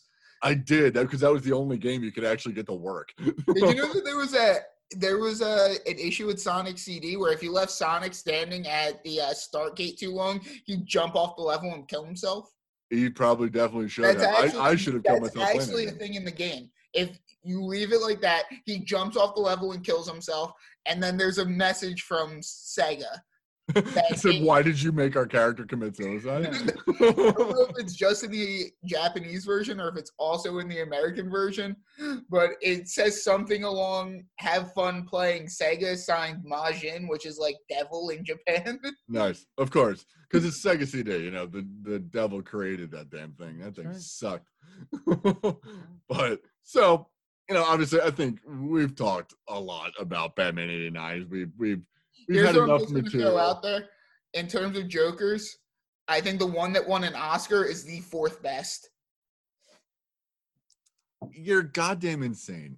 We need to commit you. We need to commit you. Hang on, Mark Hamill, Heath Ledger, Jack Nicholson, then I'm gonna say Well, you just said the one that won the Oscar is fourth, and you just named him second. no. I'm saying uh, I got right. The guy. Heath Ledger won for playing the Joker. What? Heath Ledger won the Oscar for playing the Joker. Oh, I was thinking of Joaquin Phoenix. Oh, okay. No, the the first one was Heath Ledger. He won it for uh, best I didn't. Re- I'm not sure. I realized Heath Ledger won the Oscar for playing the Joker.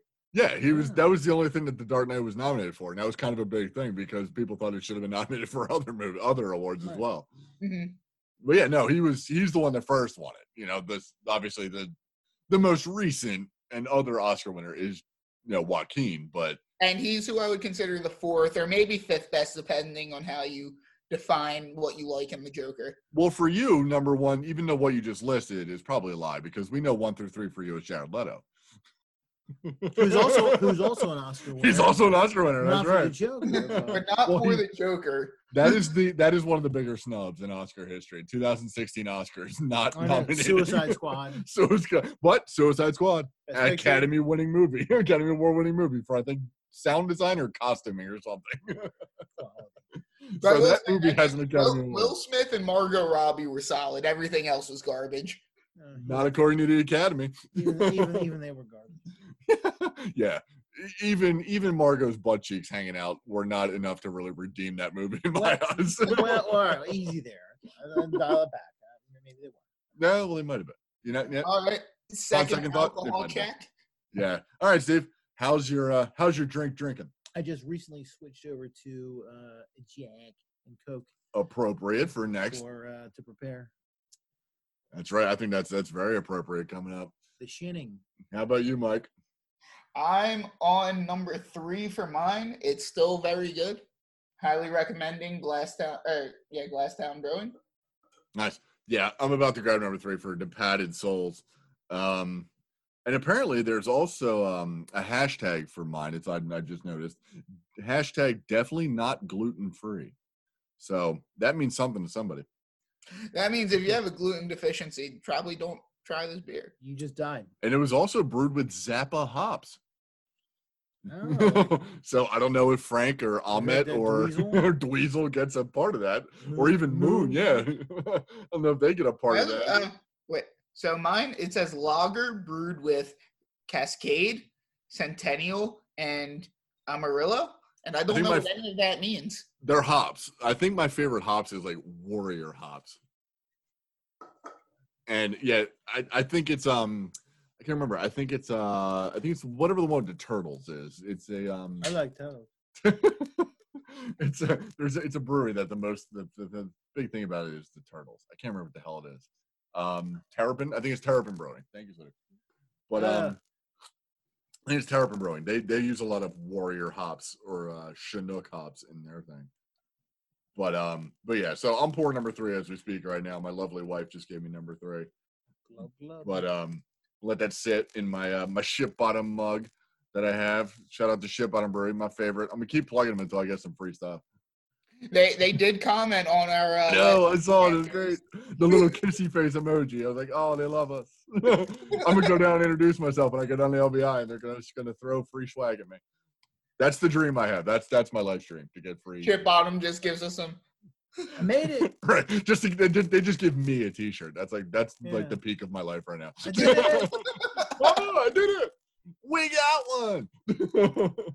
but so now we're on to the best, which is 1980s The Shining, directed by the legendary R.I.P. late Stanley Kubrick. Mhm. And he literally Mm. ruined Shelley Duvall's career. He didn't treat her well on this movie. but Jack himself plays Jack Torrance.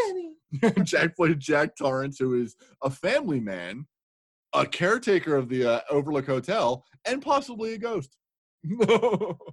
And uh, so I rewatched Doc- I rewatched Doctor Sleep, and I noticed that the actress that they got to play uh, Wendy Torrance was significantly more attractive than Shelley. I can't remember But she, who- but she sounded just like Shelley Duvall. Danny, where are you? Like she really did an awesome vocal impression. I'm I'm I'm blanking. Who was it? I'm looking it up now, but who was it? Uh, I don't remember who it wa- was. Wasn't a was I don't think it was a standout name. It was just somebody. I mean, she's only in Doctor Sleep for Oh, a I couple. think you already minutes. passed it. oh, did I? I think so. Because um, because I mean, obviously Rose the Hat, Rebecca Ferguson. I love that woman. Yeah, She's awesome. she, she was the best, and I'm a huge you know McGregor fan, but Rebecca Ferguson was probably the best part of Doctor Sleep. She's so good. She had the high ground. She's exactly. But she, she's so good though. But yeah, Ewan McGregor. Oh, Wendy, Alex Essoe, whoever that is. I don't Right. know who that is. I think she was in uh, Haunting a Hill House or on uh, Netflix. she was on something.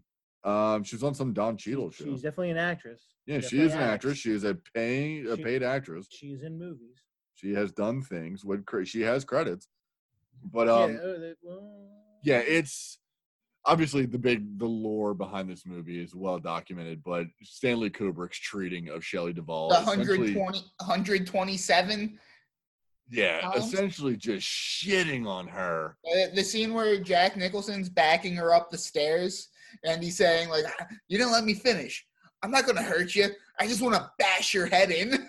I have the whole thing. I'm not going to hurt you, Wendy. Darling, light of my life, I'm not going to hurt you. You didn't let me finish my sentence. I said I'm not going to hurt you. I'm just going to bash your brains in. I'm going to bash them right the fuck in. we're all taking our time. which is probably my favorite moment from Jack Nicholson in this movie. it The is way he good. says, I, I do love that. life." Uh, I- I'm well. I'm a big fan of the of the conversation with Lloyd. You know, where he's like, uh, The best goddamn bartender from Timbuktu to Portland, Maine. "That's right, that's right." or Uh, Portland, Oregon, for that that matter. It was three damn years ago. I love in that conversation. He also calls Wendy a sperm bank. Did you notice that? he calls her the sperm bank upstairs. Like Jesus Christ. Yeah, I, I mean, yeah. Well, well, very like I think true to you know drunk exactly. barroom talk. It's kinda. very much in character. and you know? uh, yeah, and just it's just uh, it's just a great, especially when you realize he's talking to a ghost. It just has a real, very visceral. and a ghost that tells him, "Your money's no good here, Mister Torrance." Orders from the house. Mm-hmm. That is literal orders from the house too. Right, Like the exactly. building itself is saying Yeah, this man doesn't right. have to pay for a drink. and, and, and I love the, uh, the whole scene in the uh, in the bathroom too. with, uh, exactly. With Grady. perhaps you should correct her. I corrected. I her. corrected them too. Yes. But um, so if I'm being honest, the thing that stood out most to me in this film was the music. The music oh, absolutely. ramped It- up the tension so much. Especially from minute one, like second one, you get that. Uh, Um, so it's Oh. Wen- Wendy Carlos, Oh. Wendy Carlos, then Walter she did. Carlos. So she was in works with A Clockwork Orange, which is one of Kubrick's previous movies before Mhm. this. Uh, she did this, and she did Tron, the original, okay. and she was also with Ready Player One. But she hasn't well- done a whole bunch of music for composer. Like in terms of composer, she's known for The Shining and Tron. yeah, a real pioneer of electronic soundtrack music that really showcased. I mean, now like you'll hear it in anything, probably in any, anything and everything you hear on the radio these days. But uh, the Moog, Oh, looks the like Moog. Yeah. I mean, that was really the first like synthesizer that was put into a you know, kind of a little bit of a segue into movie soundtracks. But yeah, and it was able to. Uh, I think uh, Wendy Carlos had done "Hooked on Bach," so it was the it was basically Bach pieces that was done on a synthesizer that Kubrick had heard. It's kind of similar to his um 2001: A Space Odyssey story. So, Mhm. uh, you to, to permit me 30 seconds. No, Um, go for he, it. he had originally drafted a sound, you know, uh, worked with someone to do a soundtrack to 2001: A Space Odyssey. It was um, rather poor, and he went across the street in New York City to uh, to then Sam Goody uh, in Times Square R.I.P. and got a collection of uh, Deutsche Grammophon records, um, you know, with Blue Danube, and, and decided to use classical music as the whole of the soundtrack of that movie. Similarly, hearing classical music done in a, you know, in a synthesized soundtrack fashion, um, influenced because there's a lot of classical pieces in Clockwork Orange that are basically done on synthesizers, all synthesizer.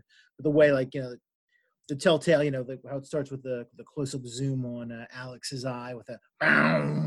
Yeah. That's uh, I think a funeral of Queen Mary, which is a classic um, uh, classical piece of you know, composer's name escapes me. In a similar fashion, Um, it was done the same, uh, you know, that was used again for The Shining in 1980. It really adds that kind of otherworldly, ethereal. It's such a Uh, creepy score. Like everything about the score is so there were creepy. Pieces that felt like they went right through you. Like Right. Yeah. And that's the that's this movie. Like from the beginning, you're on edge. Yeah. You're like, what am I about to witness? You which is what what I was saying. So when I was saying that I thought Jack Nicholson was the third best part of this movie, I thought the best part was the music. I, the music was incredible. Yeah. And And I thought the second best part was Kubrick's directing because when when they say the man painted every single scene exactly how he wanted to paint it, it was like some of the shots he had. Some it was insane. Yeah. The blood elevator took like three weeks to get right for him. Right. Three weeks to pour blood out of a room, out of a door. You know? Which oddly enough, it looked like cranberry juice in The Shining. It looked like cranberry juice like 30 years later in Doctor Sleep. yeah. Yeah. It's it's it's it's, it's obviously of the time because he obviously he only had what he had to work with, you know. But Yeah. what he did, I- I it's guess. I don't amazing. It's suspension disbelief worked for me. I didn't realize it Exactly. would. It's still for me. amazing. Yeah. Especially how he gets like, you know, the furniture to flood and like float away. And it's Mhm. it's so nuts. The, the first time I saw The Shining, I actually remember it. So I was not a big horror or thriller movie fan as a kid. I started getting more into horror and Halloween once I hit like 13. So 2010 was the first time I saw The Shining. And at that point, I didn't appreciate it for the movie making elements that we're talking Right. about here. I saw it and I was like, this isn't scary. Right. And that's And that's a I lot of people. Back and watched it as I got a little bit older, a little more mature, and I was like, the amount of care to detail and the music and everything, like it's it's not a pure horror. If you're looking for a movie that's going to scare the crap out of you, it's not The Shining.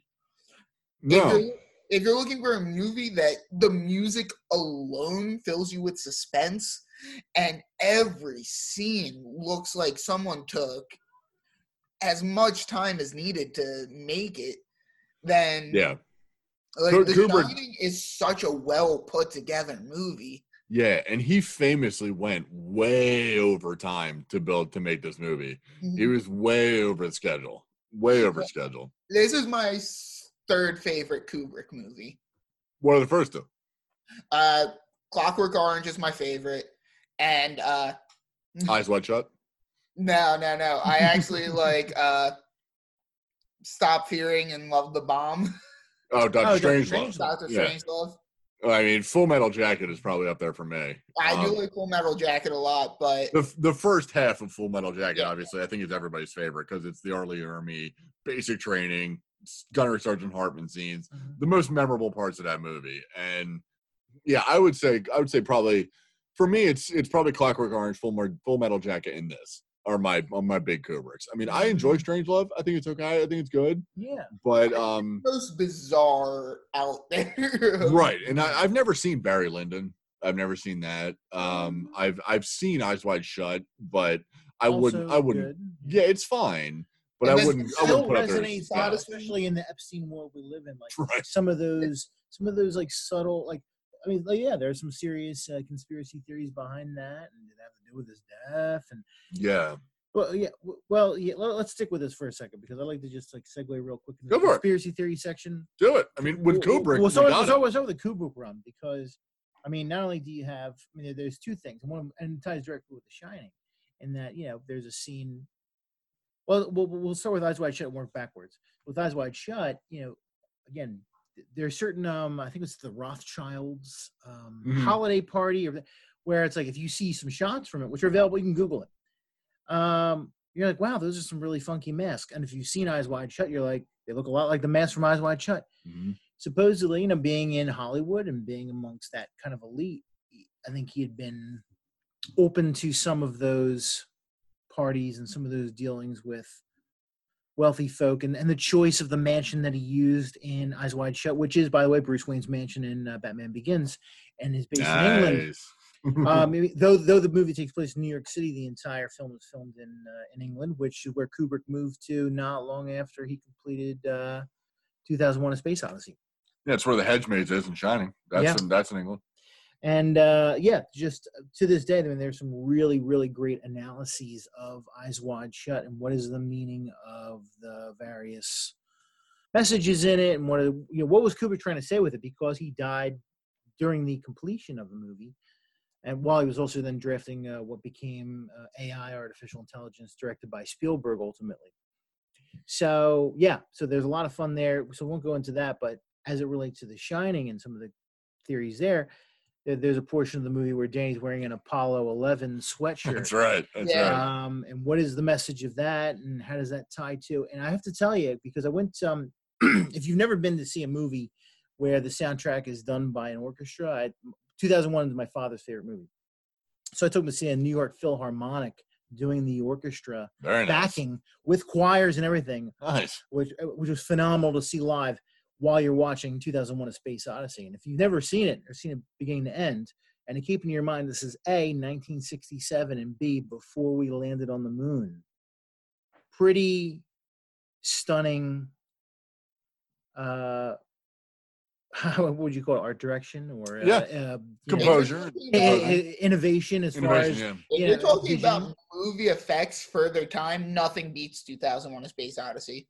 Yeah. but but as far as That, that predicting movie, you don't get Star Wars. You don't get. Oh, no, certainly not. I mean, it's I mean, like you watch Forbidden Planet, which you know, I love Forbidden uh, Leslie Nielsen, but that and like what what space was envisioned to be versus like this new modern looking view and everything down like Pan Am being you know it's uh, not not unlike Tesla these days, just how how uh, predictive it is too, in terms of commercialized space travel. But also, I mean, you would watch it thinking, is this moon footage at some parts of it?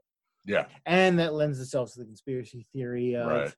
Kubrick Um, filmed the whole thing. You know? well i mean and even not to say that like oh we never landed on the moon and talking about that kind of stuff but was some of that the the official the released footage the way it was shot if you know if you're a student of photography there are certain thoughts and certain uh theories behind did he have a relationship with nasa at the time in Yeah. order to produce some of at least the recording and the filmmaking.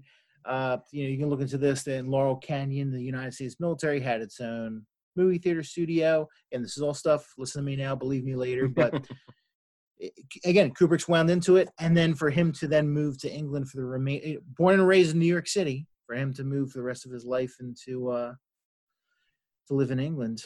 Curious. There's, there, stuff. there is a lot of stuff there that you know. Yeah. You look at it. You know, was Kubrick just like kind of trolling people? Like, Right. I'm gonna throw this in there just to fuck with people, or you know, you could obviously you know play the devil's advocate, look at the other side, be like, he did it on purpose. Lots he's to- giving us hints. He's Lots giving us hints here, you know. And I I would like to live in a world though where And- Stanley Stanley Kubrick's movies mm-hmm. are all real. Right. Where like Jack Nicholson actually did is the caretaker of a hotel somewhere. And he's actually a ghost. Mm-hmm. Because the best part about this movie is we never see him actually being a caretaker. It's always Wendy. Wendy's always the one that's Oh, checking yeah, the boiler. yeah, no. Wendy, Wendy takes care of the boiler. She, She checks the boiler. She's the one that makes the food. She does everything. He doesn't do shit but write the same thing over and over again on a typewriter, especially with like block quotes and everything. That's hilarious. And plus, to speak to Kubrick and his um, meticulousness with this his production, he had one of his writing assistants type out those pages. Right. So at what point does he go, oh, put a block quote there? Put a block quote there. Make this like this. It's like, wait, you thought about all this? Like, if you were completely insane and writing all work and no play makes Jack a dull boy, and you want to make a block quote of it, what the hell's the matter with you? you know, there's something wrong there. That- had for single moments thought his responsibilities My responsibilities. has it occurred to you know. I'm gonna. My biggest issue with this movie is the treating of Dick Hallorann. You mean Scatman Crothers? Yes. Who, who, by the way, like if you were talking when you were initially saying about your favorite acting performances, I thought that Jack's was in competition with his because I great. thought hit Scatman Crothers' performance uh, uh, was Oh yeah, very no, very he's my memorable. second favorite performance in the movie. Jack. He's very good. Sure. He is great. My, my obviously, I think I'm gonna I'm gonna be the one that's out on the limb here. My favorite performance in this movie is of the man dressed in the bear costume giving the blowjob to the butler. No, my, my single favorite moment is is Shelley Duvall running in, looking at that, and just going, What? it's almost like she wanted to stop and go in there and be like, "Wait, I need, I have questions. I need to, I need answers right now. Why is your ass flap open on this furry costume? Mhm. What were you doing? Who are you people? what party did you come from?" Well, I think the other layers of going- "So this, I am someone that read the book for The Shining, and that, I, I, read the book too. We both read. We've all read the book. yeah. and I did not like that Dick Hallorann was killed off in the movie. Well, there's that's and that's also Stephen King's big gripe. There's a lot of differences with um how this film Right. is and the book is. Burns down the hotel. Yeah, the book, the hotel is gone. It, it burns Yeah, over it was burns down. He's almost a, he's almost a hero at the end of that instead of kind of a villain in this one. Mhm. Whereas I, I mean, I, I watched some analyses too. that I never noticed because one of the things you don't, you, might, you probably would not have noticed when he's waiting to get uh, interviewed in the hotel. What is he reading? He's reading The Play- Playgirl. Playgirl Playgirl. magazine. That's right. And there are certain like hints that really indicate that perhaps he's far more abusive to Danny than one would think. It's not Right. it's not just the conversation that he has with Lloyd. So there's lots of just like very subtle things that's like you wouldn't be surprised not to notice about like a casual watching, but yeah. yeah, there's lots of like very intense, like dark elements to it that I think that really unsettled King because he wanted Jack to be a far more sympathetic character, and that it was really the haunting, the haunted Yeah. hotel. It was similar to Pet Sematary, and that oh, again, built on a you know Indian burial ground and yeah, whatnot. And I'm I'm trying to remember um because we mentioned Doctor Sleep obviously. And have you read Doctor Sleep, Steve? I have. Okay, Mike, have you read? I Doc- haven't read Doctor Sleep. okay, in the book at the end of that. Okay, again, spoiler I know they, I know they changed the movie to sort of fix what Kubrick changed. they they made Doctor Sleep fit with the movie and also with the book. Right. Mhm. Now, with the end of the book, Jack Torrance is very much a hero at the end of that because he helps Danny, a grown-up Danny, with his mind prison ghosts. Mm-hmm. He helps the ghosts defeat Rose the Hat at the end. And he does, exactly. He does this little like hat tip to him, kind of like, that's for you, kid. Mhm. See you later, you know? But I can't remember if they do that in the movie. They don't, right? No, no. Yeah. In the movie, they have he has his like chat with Jack when because he sits Right, out at the right. bar and Jack's the bartender. That's and right. He's saying like, no, I'm He not going to take the liquor. He's like, Yeah. this is medicine type of things. Like Jack seems very antagonistic still, where he's Right. like he's trying to make him s- s- get out of his sobriety. Yeah. And that's Uh, this drink will cost me eight years and a whole lot more ahead of me. And, and then, I mean, well, some people call it like, you know, I not myself, but the quote the most powerful part of the movie because it's supposed to be like the father son thing, and that the son continues the sins of the father, and right. uh, the intensity about what that, you know, the cost of that, and then it kind of gets gets to the ghost, and that because that eventually the Jack ghost drinks the drink himself rather than leaves it for Danny. And I would almost, I would almost in Doctor Sleep. I know the actor. They got a set. They got a different non Jack Nicholson actor to play that role. Uh, it's Elliot from ET. that's right. You're right. That's right.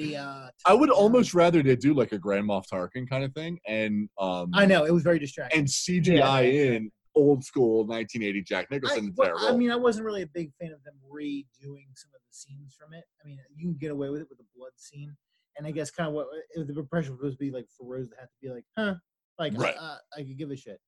But yeah, it was almost like that was like you know the fan service member berries, like n- like, Yeah. like, like almost like a production company required, like well, you, you can't do a sequel without you know, harkening back to like there was way too much of the uh, of the naked decrepit woman from Room Two Thirty Seven throughout the movie where I was like, Right. right, I, I, yeah, I remember her, right, yeah, like Now- that's the only, you know, we have to keep reliving that. That's what I I loved Doctor Sleep until the third act because I felt like all they were doing there is like, you remember this from The Shining, Right. right? Hey, hey, remember The Shining? Yeah. Hey, remember Kubrick? Remember the Overlook Hotel? Yeah, it was, it was very much like, yeah, because I thought I thought the middle act. I thought the fir- for me, if we're talking about Doctor Sleep, I mean, I, I think both of you guys probably liked it more than I did. I just saw it recently. I saw the director's cut, I haven't seen the director's cut. I just got it on Yeah. 4K, but I, I haven't Yeah. seen the director's cut yet. and um, and I think uh, I think I saw Red Letter Media review this too. Um, and they, they said the same thing that I thought was thinking. I was like, wow, this feels like a '90s King movie. It feels like The Stand, or it feels like the, I, I almost think that like, especially the director's cut, it would have worked so much better as a multi-part series. And the way that it was shot had this very like '90s-ish feel to it, which I which I liked a lot, and I thought it, was, it really delivered that kind of story well.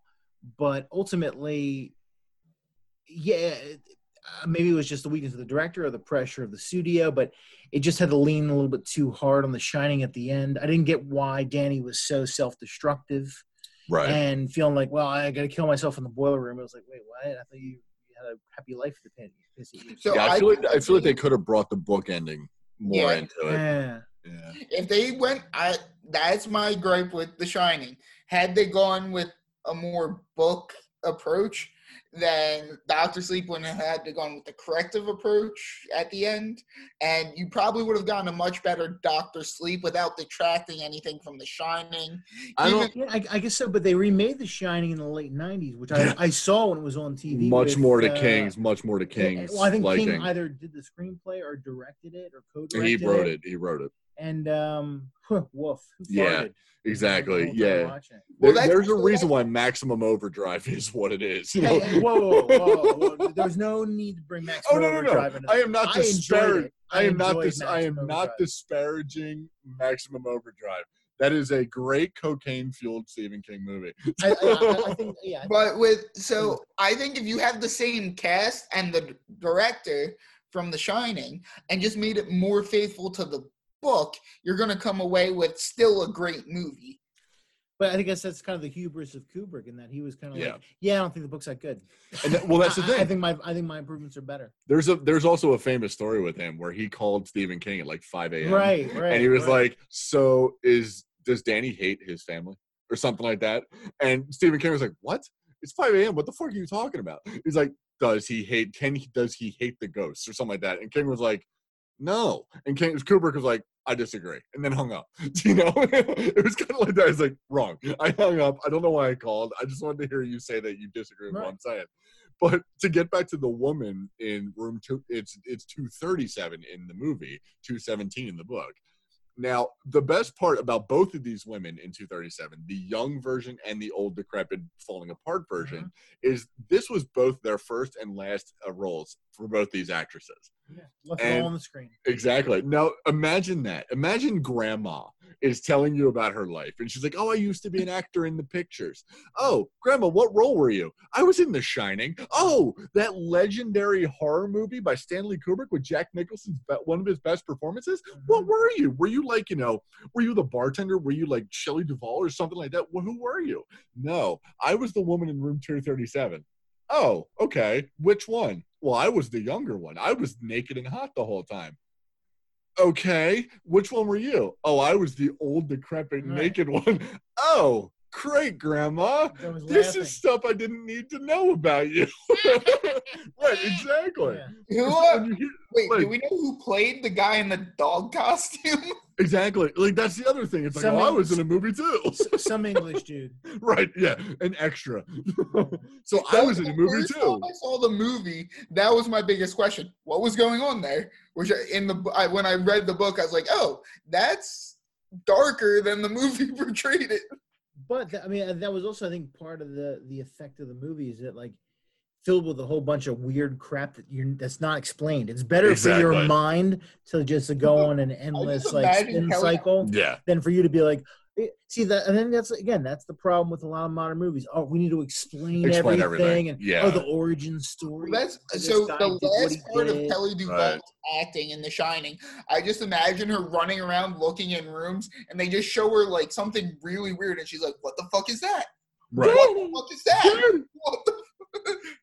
looking like uh looking like one of those like there's um there's like uh car dealership like you know wacky arm inflatable tube flame man Right. with like the knife she just she's completely just rubberized like running around with that knife and it's, it's so nuts it's like it's like here you go Shelley here's a knife run like you know I one- kind of have it. I kind of have a theory with how Kubrick was treating Shelley Duvall when she had to get the facial expression that he wanted with her saying the uh, the butler and the dog.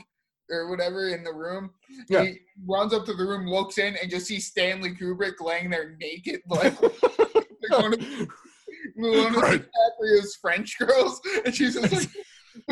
just hearing the headlights runs away. like what the fuck? and just kind of runs away. I was like, oh, all right. I mean, I guess there's method and there's involved directors, but Jesus Christ. yeah, that was yeah, wow. That would have been very interesting. Man. no, yeah, Stanley Kubrick, famous, uh, famous Jack Black impersonator, kind of. you know, Jack Black before Jack Black was a thing. But there's, yeah, again, and there's there's so much about this movie. Obviously, there's like the documentary Room 237, which kind of delves into all of the stuff about Right. this movie. But one of the better, one of the funniest things I think about this movie is, again, we like on this podcast, we like to just we like to play who who could have done this better or who would we substitute in this role and the one of the best things is kubrick originally considered robert de niro and robin williams as to be jack torrance Mhm. but the craziest thing is he deemed robin williams too psychotic after seeing him in mork and mindy. Hmm. and he deemed de niro not psychotic enough after seeing him in taxi driver Checks out. yeah. So it's like of the two performances, you're gonna look at Mork and Mindy. That says a lot about Kubrick himself to look at Mork and Mindy and be like, that man's insane. He is out of his goddamn mind. You know? And then to look at Taxi Driver and be like, he's not crazy enough. Like like in that situation, that's, so he with didn't take it far enough. I think about one hour photo, and that's a yeah. But it's like it's like all Robin these Williams can do psychotic. Yes, he can, but apparently not for Kubrick. Apparently, he's way overboard for Kubrick. like he, I, I imagine Stanley Kubrick, who would have been alive to see Aladdin, probably watched Aladdin and was crying. Like this man is terrifying. I don't know about this child's Disney movie. this Robin Williams is unhinged. No, no, no. exactly. No. Oh my God. What is he saying to me? Is this some foreign language? I don't know. I am in danger. I fear for that Mindy. you know? So, to bring it back, The Shining. This was one of the hardest decisions for what was the best movie, and I think we went with The Shining because it was a mix of great movie, great performance, and a bunch of people have seen it. It's just great all around. It really Yeah. is. And it's, And it's it a was the popular. biggest talking Yeah, it's, point it's a classic. Where I would say One Flew Over the Cuckoo's Nest is probably his best performance, I but I'm not sure that we, as many people have seen it. I'm not. Mm. It's people And, have and seen that, that would be wrong for them not to be. Uh, uh, Yeah. Again, I watched that movie when I was a teenager in the late '90s. I was saying to Ross earlier tonight. Um, you know, it, it's just universal. It's just it, it's an amazing performance. The story is something that really draws you in. Nurse Cratchit is a terrific villain. Great villain. Great, villain. Great villainess. And And so I um, believe One Flew Over the Cuckoo's Nest when I was a freshman in high school, and we watched the movie after. Oh, yeah, they had you watching. Yeah, I, I see. I remember I first saw that movie reference when I was it was like 1988 or 89 Phillies, and I think I got like you know what is it the um you know whatever the the, the yearbook the you know right. the, the the the seasonal book, and it was Richie Ashburn's favorite movie. Nice. And I was just like, and one who flew over the cuckoo's nest is like a standout. title. Like, what the hell is that? Yeah. especially as a nine year old. What does that mean? Well, yeah, yeah. You know, so when I, you know, finally worked at a video store and I saw it, I was like, yeah, I'll give it a go. Oh, Danny DeVito's in it. You know, I mean, uh, uh, not Christopher Walken, Chris, uh, Doc from Chris Lloyd. Christopher Lloyd. Yeah. I mean, just so many. such a great ensemble of actors, led by Nicholson, just Yeah. giving like a just Mhm. a, just a phenomenal performance. Brad Dourif also. That's right. Kilmer. Yeah, and that's that's the thing with you know with Nicholson, and obviously you see, um, like you mentioned, like Richie Ashburn was like, hey, one flew over the cuckoo's. That, that kind of gives you that weird Yeah. introduction to And he was an old head at the time too. So That's- Exactly. that to resonate with him. With uh, the thing with Nicholson is it like if you include things like One Flew Over the Cuckoo's Nest, Chinatown, The Shining, Right. the, Depa- the Departed. They did uh, Uh, If you put Men. any of them as a better and not a best, you're disrespecting the movie. yeah, I mean, Well, and like I said with Bucket List, like it, it's hard to find a bad. Like Mars Attacks, even like even when you we see the reviews for his like last one that did lose a hundred million dollars, Right. It, it's it's not bad. It's not Yeah. like you know there's you still bring in a quality performance to it. and like we like we've said before, for all of these people like Denzel and Angelina for Bad, Better, Best, it's never the bad movies are never because of them. Right. It's always because of the shit going on around it. Yeah. And it's it's funny because with The Shining and Jack Nicholson, it's the same thing. You know, Batman was my first probably introduction to him as an actor. Mm-hmm. You know, seeing that. Whereas for The Shining. The Simpsons was my first Mm. introduction to him with The Shinning Mhm. and The Treehouse of Horror I'm glad you where- brought it's where it's Probably one the, the, the, classic Treehouse of Horror. it is it's one of the most legendary ones and it's one of the best parodies you're ever Yeah. gonna see of this The, the Simpsons are great. The early exactly are but they've also done they also did one flew over the cuckoo's nest Oh really? Because at one point barney sees homer is getting he's gotten a triple bypass Oh. and he's kind of unconscious. And Barney goes to visit him in the hospital. He says, I can't see him like this. And he turns and runs, grabs a water fountain, throws it out a open window, and then runs and jumps out of the window. And it plays the theme song from Right, and he runs away. so it's it's these little like the little moments. Obviously, obviously the trope of the Simpsons did it is mm-hmm. one that pop permeates everything.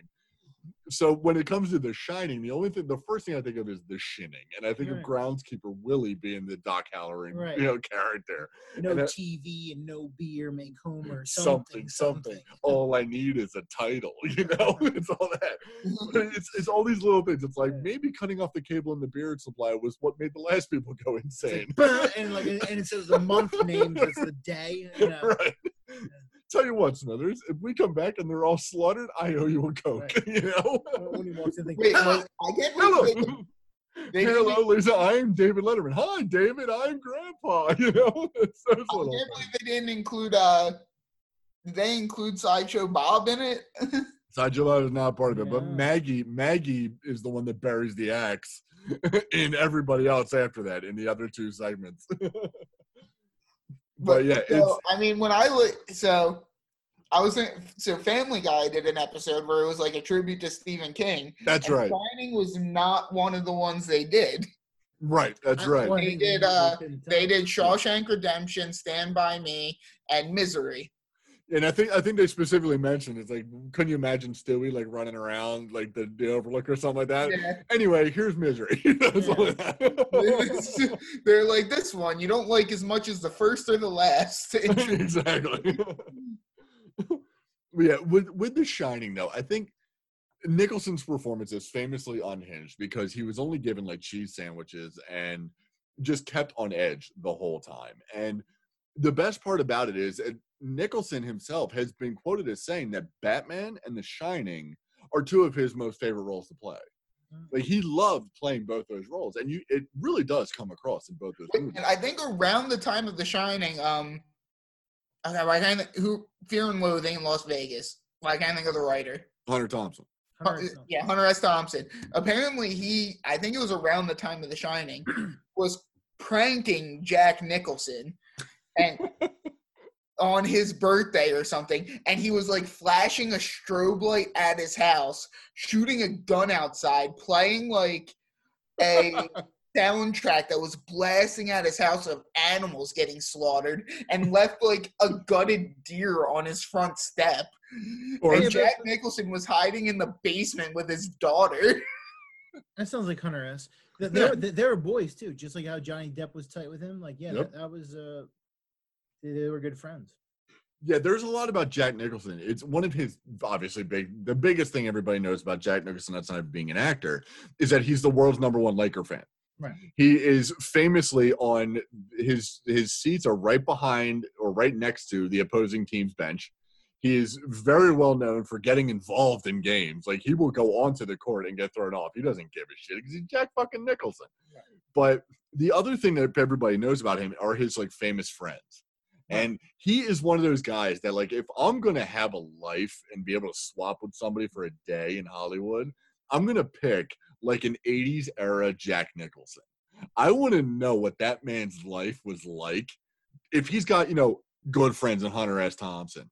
He's got great friends in, you know, Brad Dourif of all mm-hmm. people, you know. And then there's Bob from Batman 89. That's one of his best friends. A little character actor, tiny character actor like mm-hmm. that. I would love to see his day to day life where, like, he goes to lunch and just, I don't know, calls up anybody he would like to have lunch. You know, Christopher Lloyd, my co star, let's go have lunch or something like Right. that. Danny DeVito, let's have lunch. He's Jack Goddamn Nicholson. I think he still lives in the same house he bought with his Easy Rider money. And, Exactly. well, uh, and that's kind of like you know, it's a cool like inspirational story too, because I mean, his favorite actor was Marlon Brando. yep. Moves to L.A.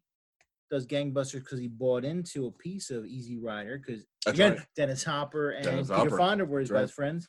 Exactly. What do you do? Buy a house next to Marlon Brando in the Hollywood Hills, to, to where he still lives to this day. Imagine those imagine those like barbecues Yeah. like those summer barbecues like oh i'm having some friends over i'm gonna invite my next door neighbor mm-hmm. a little man named marlon brando anybody know this guy you know it's like let's have him over and then brando comes over being fucking brando Right. you know pounds, eating all the burgers. yeah. exactly you're like and you just have to keep going to the store just to keep feeding Yeah. brando you know I have a mind. That's what probably where it came from living was probably like, brando Brando would be like. just i Like, could just i could doesn't imagine give it. a fuck, Brando. Nope. And th- that's the thing. You pair you pair doesn't give a fuck Brando with Nicholson. Mm. I don't I don't I would love to just stand in a corner of that room and I- see what happens. and I I didn't feel see like they- they'd almost have like together. a dick measuring 78, contest. they, they actually finally acted together in. Uh, Brando Nicholson Give me a second. Yeah, finally he was able to act with his idol oh yeah? in. Uh, it was right before he did Going South, so late seventies. Missouri Breaks? Yes, Missouri Breaks. I have never heard of that movie. I know. I guess it wasn't considered that good because you know you would think Jack Nicholson, Marlon Brando. 81% Rotten Tomatoes, 65% Metacritic. It's Yeah, okay. so, it's, hey, that's yeah, run of the maybe it's a dark, uh, dark horse. So. Yeah. Oh, and also, you know, speaking of, then we're just going to get into random Jack Nicholson stuff. Obviously, I rewatched The Last Detail for this Mhm. movie. Now, I don't know, Mike, if you watched it. Did you watch that at all? Okay. He play. It's got one of the more famous like uh, cover photos where it's a shirtless um, Nicholson With wearing the cigar. navy hat and the cigar.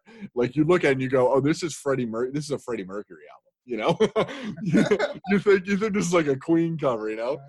But it's a famous movie because he is he and um his the guy another guy in the navy his fellow servicemen have to escort randy quaid a very young randy quaid like 20 years old randy quaid. Right. he's a prisoner. He's been convicted of stealing $40 and he gets eight years in prison. And they have to they have to escort him from um virginia to new hampshire.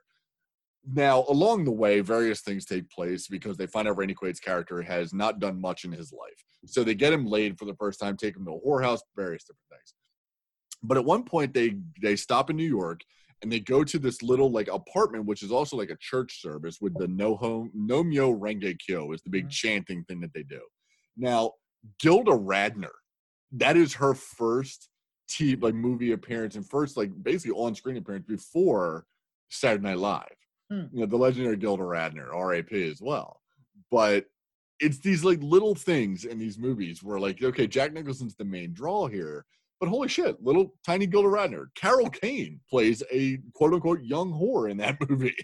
And then you say oh it's a it's an it's a young randy quaid famous outlaw of the you know the hollywood you know glitterati that are trying to what is it, the star assassins that he thinks are after him now? But it's like it's these it's these little things where like you know this man because he's jack nicholson has probably become friends with all of these co-stars. Yeah. and then just to get like a pool party at jack nicholson's house i can only imagine the people that would show up to that Yeah. especially after say like an 89 batman you're getting michael keaton you're getting tim burton you're getting billy dee of all people at these little parties. You're getting Bob. Wait, exactly you're getting bob Bob. Go ahead, Mike. quote. Tell me what it's from.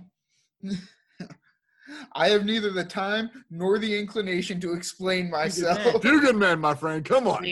No, no, the kitchen witch at Paul's Custom Awards. oh that's right. That is you're right. That is ted's sign that he had above the sink. That is right yes, Ted. Uh, Ted is famously the kitchen witch at uh, Paul's Custom Awards. I don't give a damn what you think you're entitled to. yeah, yeah. He did not bring up a few good men yet, though. I- Well, I, Well, I, yeah, I, that's I, I chimed in with it. Yeah, It it did. and It's kind of one up. of his best performances. It is one of his best, and- especially because similar to Rorschach from the Watch from Watchmen, it was a character. I mean, it was written by you know very lightly political right now. Um, the guy that wrote um, oh uh, West Wing, uh, what's Sorkin. Aaron Sorkin. Sorkin, yeah. So he wrote it, and he wrote it based on I think his, his either his sister or his cousin that was a JAG, was a Navy uh, Judge Advocate General Attorney.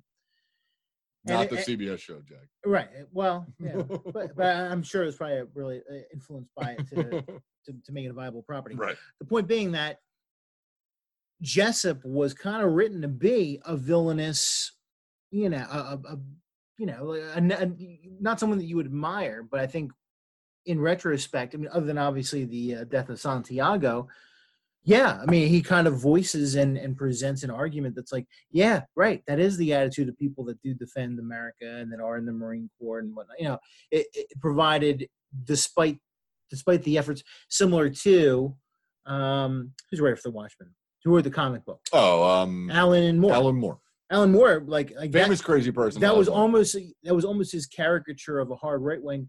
Rorschach is probably one of the favorite characters from Watchmen, Yeah. if not the favorite character from Watchmen. He's most so- well known, probably. Yeah.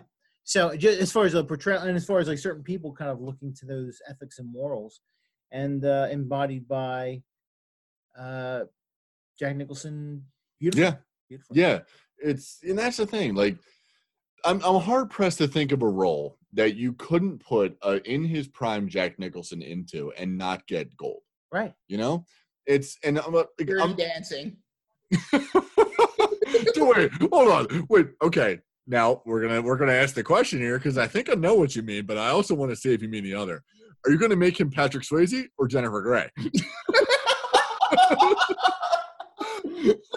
Because I think he'd be great as either. or even Jerry Orbach. well, I mean, we saw with the we saw with the Joker where he could clearly dance. So Right. Exactly. And that- that's Yeah. the thing. Like I'm think I'm trying to think of We haven't talked about Prince. That's who we haven't talked about this podcast. I think I mentioned it once, but yeah, Prince's I don't soundtrack believe in. Batman '89 is Yeah. it's it's legendary. It's it's right up there with the score for The Shining. Right. wait, It's- wait, wait. it's But uh, it, it's a shame that we didn't get a seal singing in Batman '89.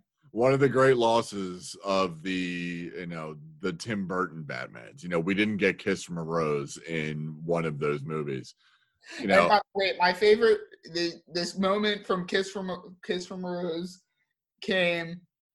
That I, it hurts more now because it's a Kobe Bryant moment R.I.P. where he he was on uh he I was love on celebrities read mean tweets where it- it's it's like Kobe looks like a guy that really enjoys "Kiss from a Rose" by Seal, and he starts singing it. He's like, "I do." yeah, why not? I mean, who doesn't? Yeah. I've Kissed by a rose on the grave. It's so much you make I've tell been- so much he you. A light on the dark side of me. Now, how about the uh, you two hold me, thrill me, kiss me, Oh, kill God. me? I-. I am on record in various different places as not being a U2 fan, Yeah. but saying that that is their best song that I enjoy. and it's probably because of Batman Forever. no, I hate Batman Forever for its actual orchestral soundtrack because they went from Danny Elfman, who you know from MTV Simpson- again, we mentioned The Simpsons. Tales from the Simpsons category. Crypt, so Simpsons theme song. to I think Elliot Goldenthal. We're gonna have to do an episode where we talk Horrible. about like the Simpsons movie or something. Like we bring up like the South Park movie, the Simpsons movie. or their various different, you know, animated parodies that they've done. You know, we could Yeah. have God, Team America age like wine. It's, pu- It's great. still great. We It's should still bring that up in the Matt Damon episode. That was brought up. That thing. It was. You're right. Matt Damon did come up. Yeah. But so yeah, Matt all all of this to say that yeah, I think we have we have thoroughly covered um The Shining by you know, Stephen by uh well Stephen King and Stanley Kubrick. It's good. Watch it, read it. Yeah. Bottom line, it's good. Yeah. I Great. think that's what we Great. say. It might be the best movie we've covered so far on the podcast. Easily, I, I would think Yeah. of, of that and Ricochet. I think are right up there, one and Mhm. two. That Yeah. and uh, Angelina Jolie. Hackers is close. Yeah, and Salt. It's And as Steve mentioned, Salt is probably right there. Jolie, Salt, Tomb Raider 2, Cradle of Life. I I am on record, like I said, and I'll stick by it. I don't care. Like I said, I don't care if it gets stoned in the streets. Lara hmm. Croft is one of Angelina Jolie's best performances.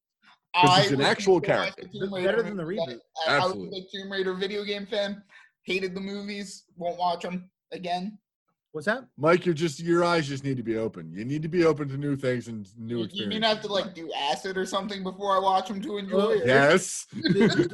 so you like neither the new nor the old Tomb Raider movies? You didn't see the new one with the uh the Danish girl. No, The I chick didn't from- know the new Tomb Raider movie. The chick from Ex Machina, whatever her name was. She's a Danish girl. Right. I think you know, like M- the MTV Movie Awards with uh what is it Tracy Morgan? Right. He's like, I'm gonna Yeah, I I'm gonna act out all the all the nominated awards of the year. It's like, it's like, look Wait, at me, I'm Danish Reeves girl. Up in this episode yet? I I think I did. I just wanted to make sure. Got to get the Keanu mention. He was like oh, he's been brought up numerous times. Yeah, yeah. we- well, is, is But, uh, Also, now I'm bring- now you're making me yes. Something's gotta give. Yes, Something's gotta give. Yes. Jack Nicholson and Keanu, and something's That's gotta right. give. We have played six degrees of Keanu we're Reeves so far. We're good. I can't wait till we actually do his episode. oh, hey, hey, careful. Whoa. We don't want to give too much away. All right. So obviously we've covered Shining. What do we want a final beer check in? Well, So, yeah, Mike, how- I hold- mean, well, Steve, how's your hold drink? on. I got to do the uh, well for my my portion of it. I'm gonna do my own paraphrase of Easy Rider. Well, in this case, it doesn't apply to us. Here's to the first of the day, gents. So D.H. Lawrence and He takes a drink. Ah, Nick, Nick, Nick, fu- fu- fu- Ah, Indians. That was Easy Rider done by Steve. Thank you. Paraphrasing End scene. and scene. and I would like I would like to quote um I would like to quote the last detail where he says, I'd like to give a toast to Batman, to Superman, and the human torch. Cheers. so that's cheers. now, Steve said having done that, how is your drink doing? Good. Good. Good. That's all we need. Mike, how's your beer? I, as I stated before, I finished all four of mine. There you go. Yeah, I think we're I think we're pretty great. So you're Glasstown Brewing, right? Yep. And mine's the Departed Soles Brewing Company. I the, this uh, is highly recommended. The Old Brew Eyes, highly recommended. Yeah, I'm really gonna recommend Hoppy Pills. There you go. And Steve, And uh, depending upon what you're feeling, either the James B. Beam Distilling Company or alternatively the Jack Daniels Distillery, yeah, both of which are lo- well, James Beam located in Frankfort, Kentucky, yeah. And uh, Jack Daniels located in Lynchburg, Tennessee. These are little distilleries that I don't think anyone's really heard of. We need to get the name out And, there. and an important qualification: Jack Daniels is not a bourbon. Bourbon Jack is a legal term, much like champagne. It's a Tennessee whiskey. Yes, it's a charcoal filtered Tennessee whiskey. Yeah. So shout out to the small the small distilleries that we don't really Yeah. get to on the I mean, show. they- Jack and they don't get a lot of love. get don't see a lot. Or uh, Johnnie Walker. Yeah, we don't really no one really mentions these. So are- we got to we got to get their name out somewhere. They're artisanal, but they are sustainable. Exactly. So now, like we do every time, we'd like to do a final segment that's sort of semi-related to what our main topic was. Now, for this one, we had a bit of a. This episode's gonna be long, by the way. No, it's fine. It's Jack Nicholson. Come on. All of his movies are like over two and a half hours long, so it doesn't matter. All right. Well, for this one, the final segment is we're doing Baby Jack, which who people of the right generation will know is famously Christian Slater. And his the beginning of his career it was very much linked to oh my god this kid's doing a jack nicholson impression. He looks just like him and he sounds just like him. So we're going to go through maybe real quick our favorite christian bale performances. Not christian, Christian bale, Bale? christian slater. Christian slater performances sorry. We're going to do christian slater performances. So as our guest steve why don't you get us started? What, what would you say that your favorite christian slater performance is? Mm, Well, um, I'd be remiss because it's my girl's here favorite movie. Um, Clarence in True Romance. Ah, certainly very is gonna Be good. high up there, which is kind of like semi doing a Elvis impression. That's right. Elvis I believe, Uh, features in that movie as I well. always like Clarence. Always, have. always will. And then also uh, him as Will Scarlet in uh, Robin Hood, Prince of Thieves. he fucking cleared it. Yeah. But now I again I Kevin Costner I can't watch it. As Don't much- you disparage Kevin no, Costner. No, no, you got. Don't you, you disparage him in that got- movie. Well, it's similar. He is trying it's his similar to watching Charlie Sheen and uh, you know Keith, Kiefer in uh, Three Musketeers. He, That's he- right. he can't be hung up on the accents part. Right. It's about the performance. It's about. But now now what I will say is Robin Hood Prince of Thieves uh Alan Rickman yes. All right, babe. All right, That's one of his best. Uh, Yeah. I'll cut your heart out with a spoon. Why is Spoon, Governor? It's dull, you twit. It'll hurt more. Alan Rickman always delivers. Always. Mhm. Yeah, he was great. Uh, God Oh damn. I can't believe it. I hate that we lost him so early. Oh God, I hate that. But yeah, so Mike, what do you think? What about what about Christian Slater to you? You're also the young blood, so maybe you have a I'm- different point. I am going with not a movie at all. Are you going I'm Mr. going Robot? Mr. Robot. Of course. You would. You would. Again, think outside of the box for once in your life. Kids Mr. Robot is like my fourth favorite TV show ever.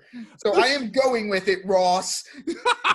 and one of the things I love about you, Mike, is that you will always have a very specific number for your favorite thing of something. You know, this is my fourth favorite performance from him because, like, you've obviously thought of Hmm. about 10. So Yeah. now you're at four. it's, it's very comic. No, this is my favorite Christian Slater performance. Mr. Robot is in my top five favorite TV shows ever. See, again, again with the top five. Like, this kid comes to random ass things. It's my fourth favorite TV show. I will only watch. But it my God, more you can't- today. I cannot say enough good things about this show. A, his performance as the titular Mr. Robot, which you know I'm oh, not oh, what, going to. Christian Slater is Mr. Robot? I I want Oh. Oh, Spoiler I alert. want- Yes. could have appreciated a spoiler alert, there, dude. I, I'm not going to spoil anything about the show because him being Mr. Robot, that's not a spoiler. Yeah, But it, I mean, my- at this point. My God, is he great in this? And between him, Rami Malek, uh, Carly Chaikin, and Martin, I don't know how to pronounce his last name properly, Wallstrom, I think. Sure, sure. But this show is amazing, and he is the second best person in it. Rami Malek's the best, but Well, yeah, I can see that. And again, it's well, it's Christian Slater. It's now obviously being a little bit older than you, Mike, Steve and I being the same age, we have a different frame of reference for Christian. So we've seen his early work, we should say. His his peak. Peak Slater is what we're seeing. I I'm did see fan of True Dawn of the Romance, which I would say is the least out of the box pick for. No, I mean, well, there's that. Yes, it's great, but there's also, you know, you can bring up Heather's. Um, this is Yeah, my official that's pick. I was thinking. Heather's is that. great too. Heather's is a great one, but my uh, I think I'm going to say my official pick is Broken Arrow because it gives us the it's his performance is fine, it's okay, but that movie gives us the legendary Howie Long scream, which is what it's so it's such a great movie. But there's also very bad things. Very Bad Things is one of those movies where, like, if you were watching Comedy Central in the late '90s, early 2000s, it was on every every two hours. There was just marathon. Wait, wait. That is the So, Howie Long bring- scream. bringing up Howie Long makes me think of one thing and one thing only, and that is a line Illinois. from Big Mouth. What was it again? That is a line from Big Mouth, and that line is. "Ter- Why uh, Terry Bradshaw and Howie Long are in the shower together, and why does Shannon Sharpe want to get in there? That's right. Scott is such a good show. But yeah, so there's also very bad things. Very bad things is almost like um also, interview with the vampire. interview with Vampire. That's right. As the interviewer. That's right. Yeah, very bad things. Originally things. supposed to be River Phoenix's. Oh, R.I.P. Yeah, R.I.P.. bummer. Or young Indiana Jones. R.I.P. Ah. But yeah, very bad things It's kind of like if The Hangover were a murder mystery. Right. You know, it's kind of like that. But there's a, there's a lot. He's also in plays himself in Zoolander, so there's that too. But Uh, he plays himself in like when I looked up his uh like everything he's acted in, half of his performances are his character is Christian Slater. Yeah, he's also he's also does a voice on Archer where he's essentially himself, but a CIA agent. Scooby Doo and guess who? Christian Slater. Uh, let's see. Where? Uh, oh, he was in Rick and Morty. He, he played a character in Rick and Morty. he was on the uh the um the what is it? The uh oh shit. Not the violators, but um Uh, Oh, what the hell was it? Version of the Avengers. It was the um he played Vance Maximus Yes. in um It's God damn it, why can't I think of that fucking episode? The Vindicators. Vindicators. Vindicators, that's what it was, you're right. Which He's like- he's I like would argue is like one of the worst episodes of Rick and Morty, but Nah, it's fine. Uh, Rick and Morty's had some rough episodes, but that one's fine. I, I enjoy that because he plays like the cool drinker. He's supposed to be like Tony Stark. in like, Archer, the his cool- character is Slater. Yeah, he plays himself essentially, but as like a um as a CIA agent. Uh, Two and a Half Men, Christian Slater. He was on Two and a Half Men. Seriously, What? he was on Two and a Half Men. One Really? episode as himself. Was it what year was it? Was it the the, uh, the Charlie Sheen years? It, it was the uh, The, it- the Ashton Kutcher years? Ashton Kutcher years. Yeah, that sounds about right. I don't I don't think Charlie Sheen would have let that happen. Man. Yeah, man. but um, yeah, he's Christian. Sl- Yeah, it's funny because Christian Slater, like his his early roles were always pegged as being Jack Nicholson ripoffs. You know, it's kind of like the stuff that Jack Nicholson didn't want to do, or like young Jack. And like if Jack Nicholson were a young man, he probably would have done at the time. I, I see it. Like I see people make the comparison, but I think like when you actually see his substantive acting performance, Yeah, I never got like, oh yeah, this guy's doing like a Nicholson impression or. A it Nicholson really it really is super. Well, fun. that's all. It I really also is. don't think he ever reached the level of Nicholson. Oh no, and, and who really has? yeah, you know, who really has? But Daniel Day Lewis. Oh please, not even that. Like you could put you could put Jack Nicholson and Daniel Day Lewis on the street in L.A.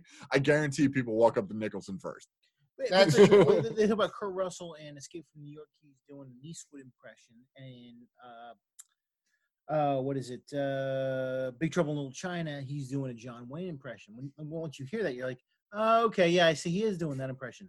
But like with, with Christian Slater in any of his performances, I don't think to myself like, oh yeah, he's trying to pull off Nicholson. No, just- it's it's it's really delivery and and look voice and look. He's got the eyebrows. Yeah, he's got the eyebrows. yeah. He's got the grin. You know, he's got he's got a look that you know young Jack Nicholson kind Yeah. of had. You know, it, and it is obviously we do this as jokingly as a segment on this show, but. It, it really is to to pinhole him as you know young Jack Nicholson. It's a compliment and a curse. Because Yeah. at the same time, he You're looks setting like up the expectations for Jack Nicholson. Yeah. Nicholson. exactly. He And you- looks like but him, you're also but isn't. comparing to Jack Nicholson, so Right. Mhm. So, so that's that. We've I think we've thoroughly we thoroughly covered that, and uh this was the bad, better, best for Jack Nicholson. So, Mike, obviously we have another episode coming up that Steve unfortunately will not be on, but we do have a guest for that. So, who is the guest for next week? uh, that would be my friend, good friend Jr. He uh, is involved with the MCM podcast and Monmouth County Memes. That's the other half, right? We've had Max on. Yes, Max was on two weeks ago talking about Captain America. That's right. And he is also the he's the co-host. They're the co-hosts of the MCM podcast.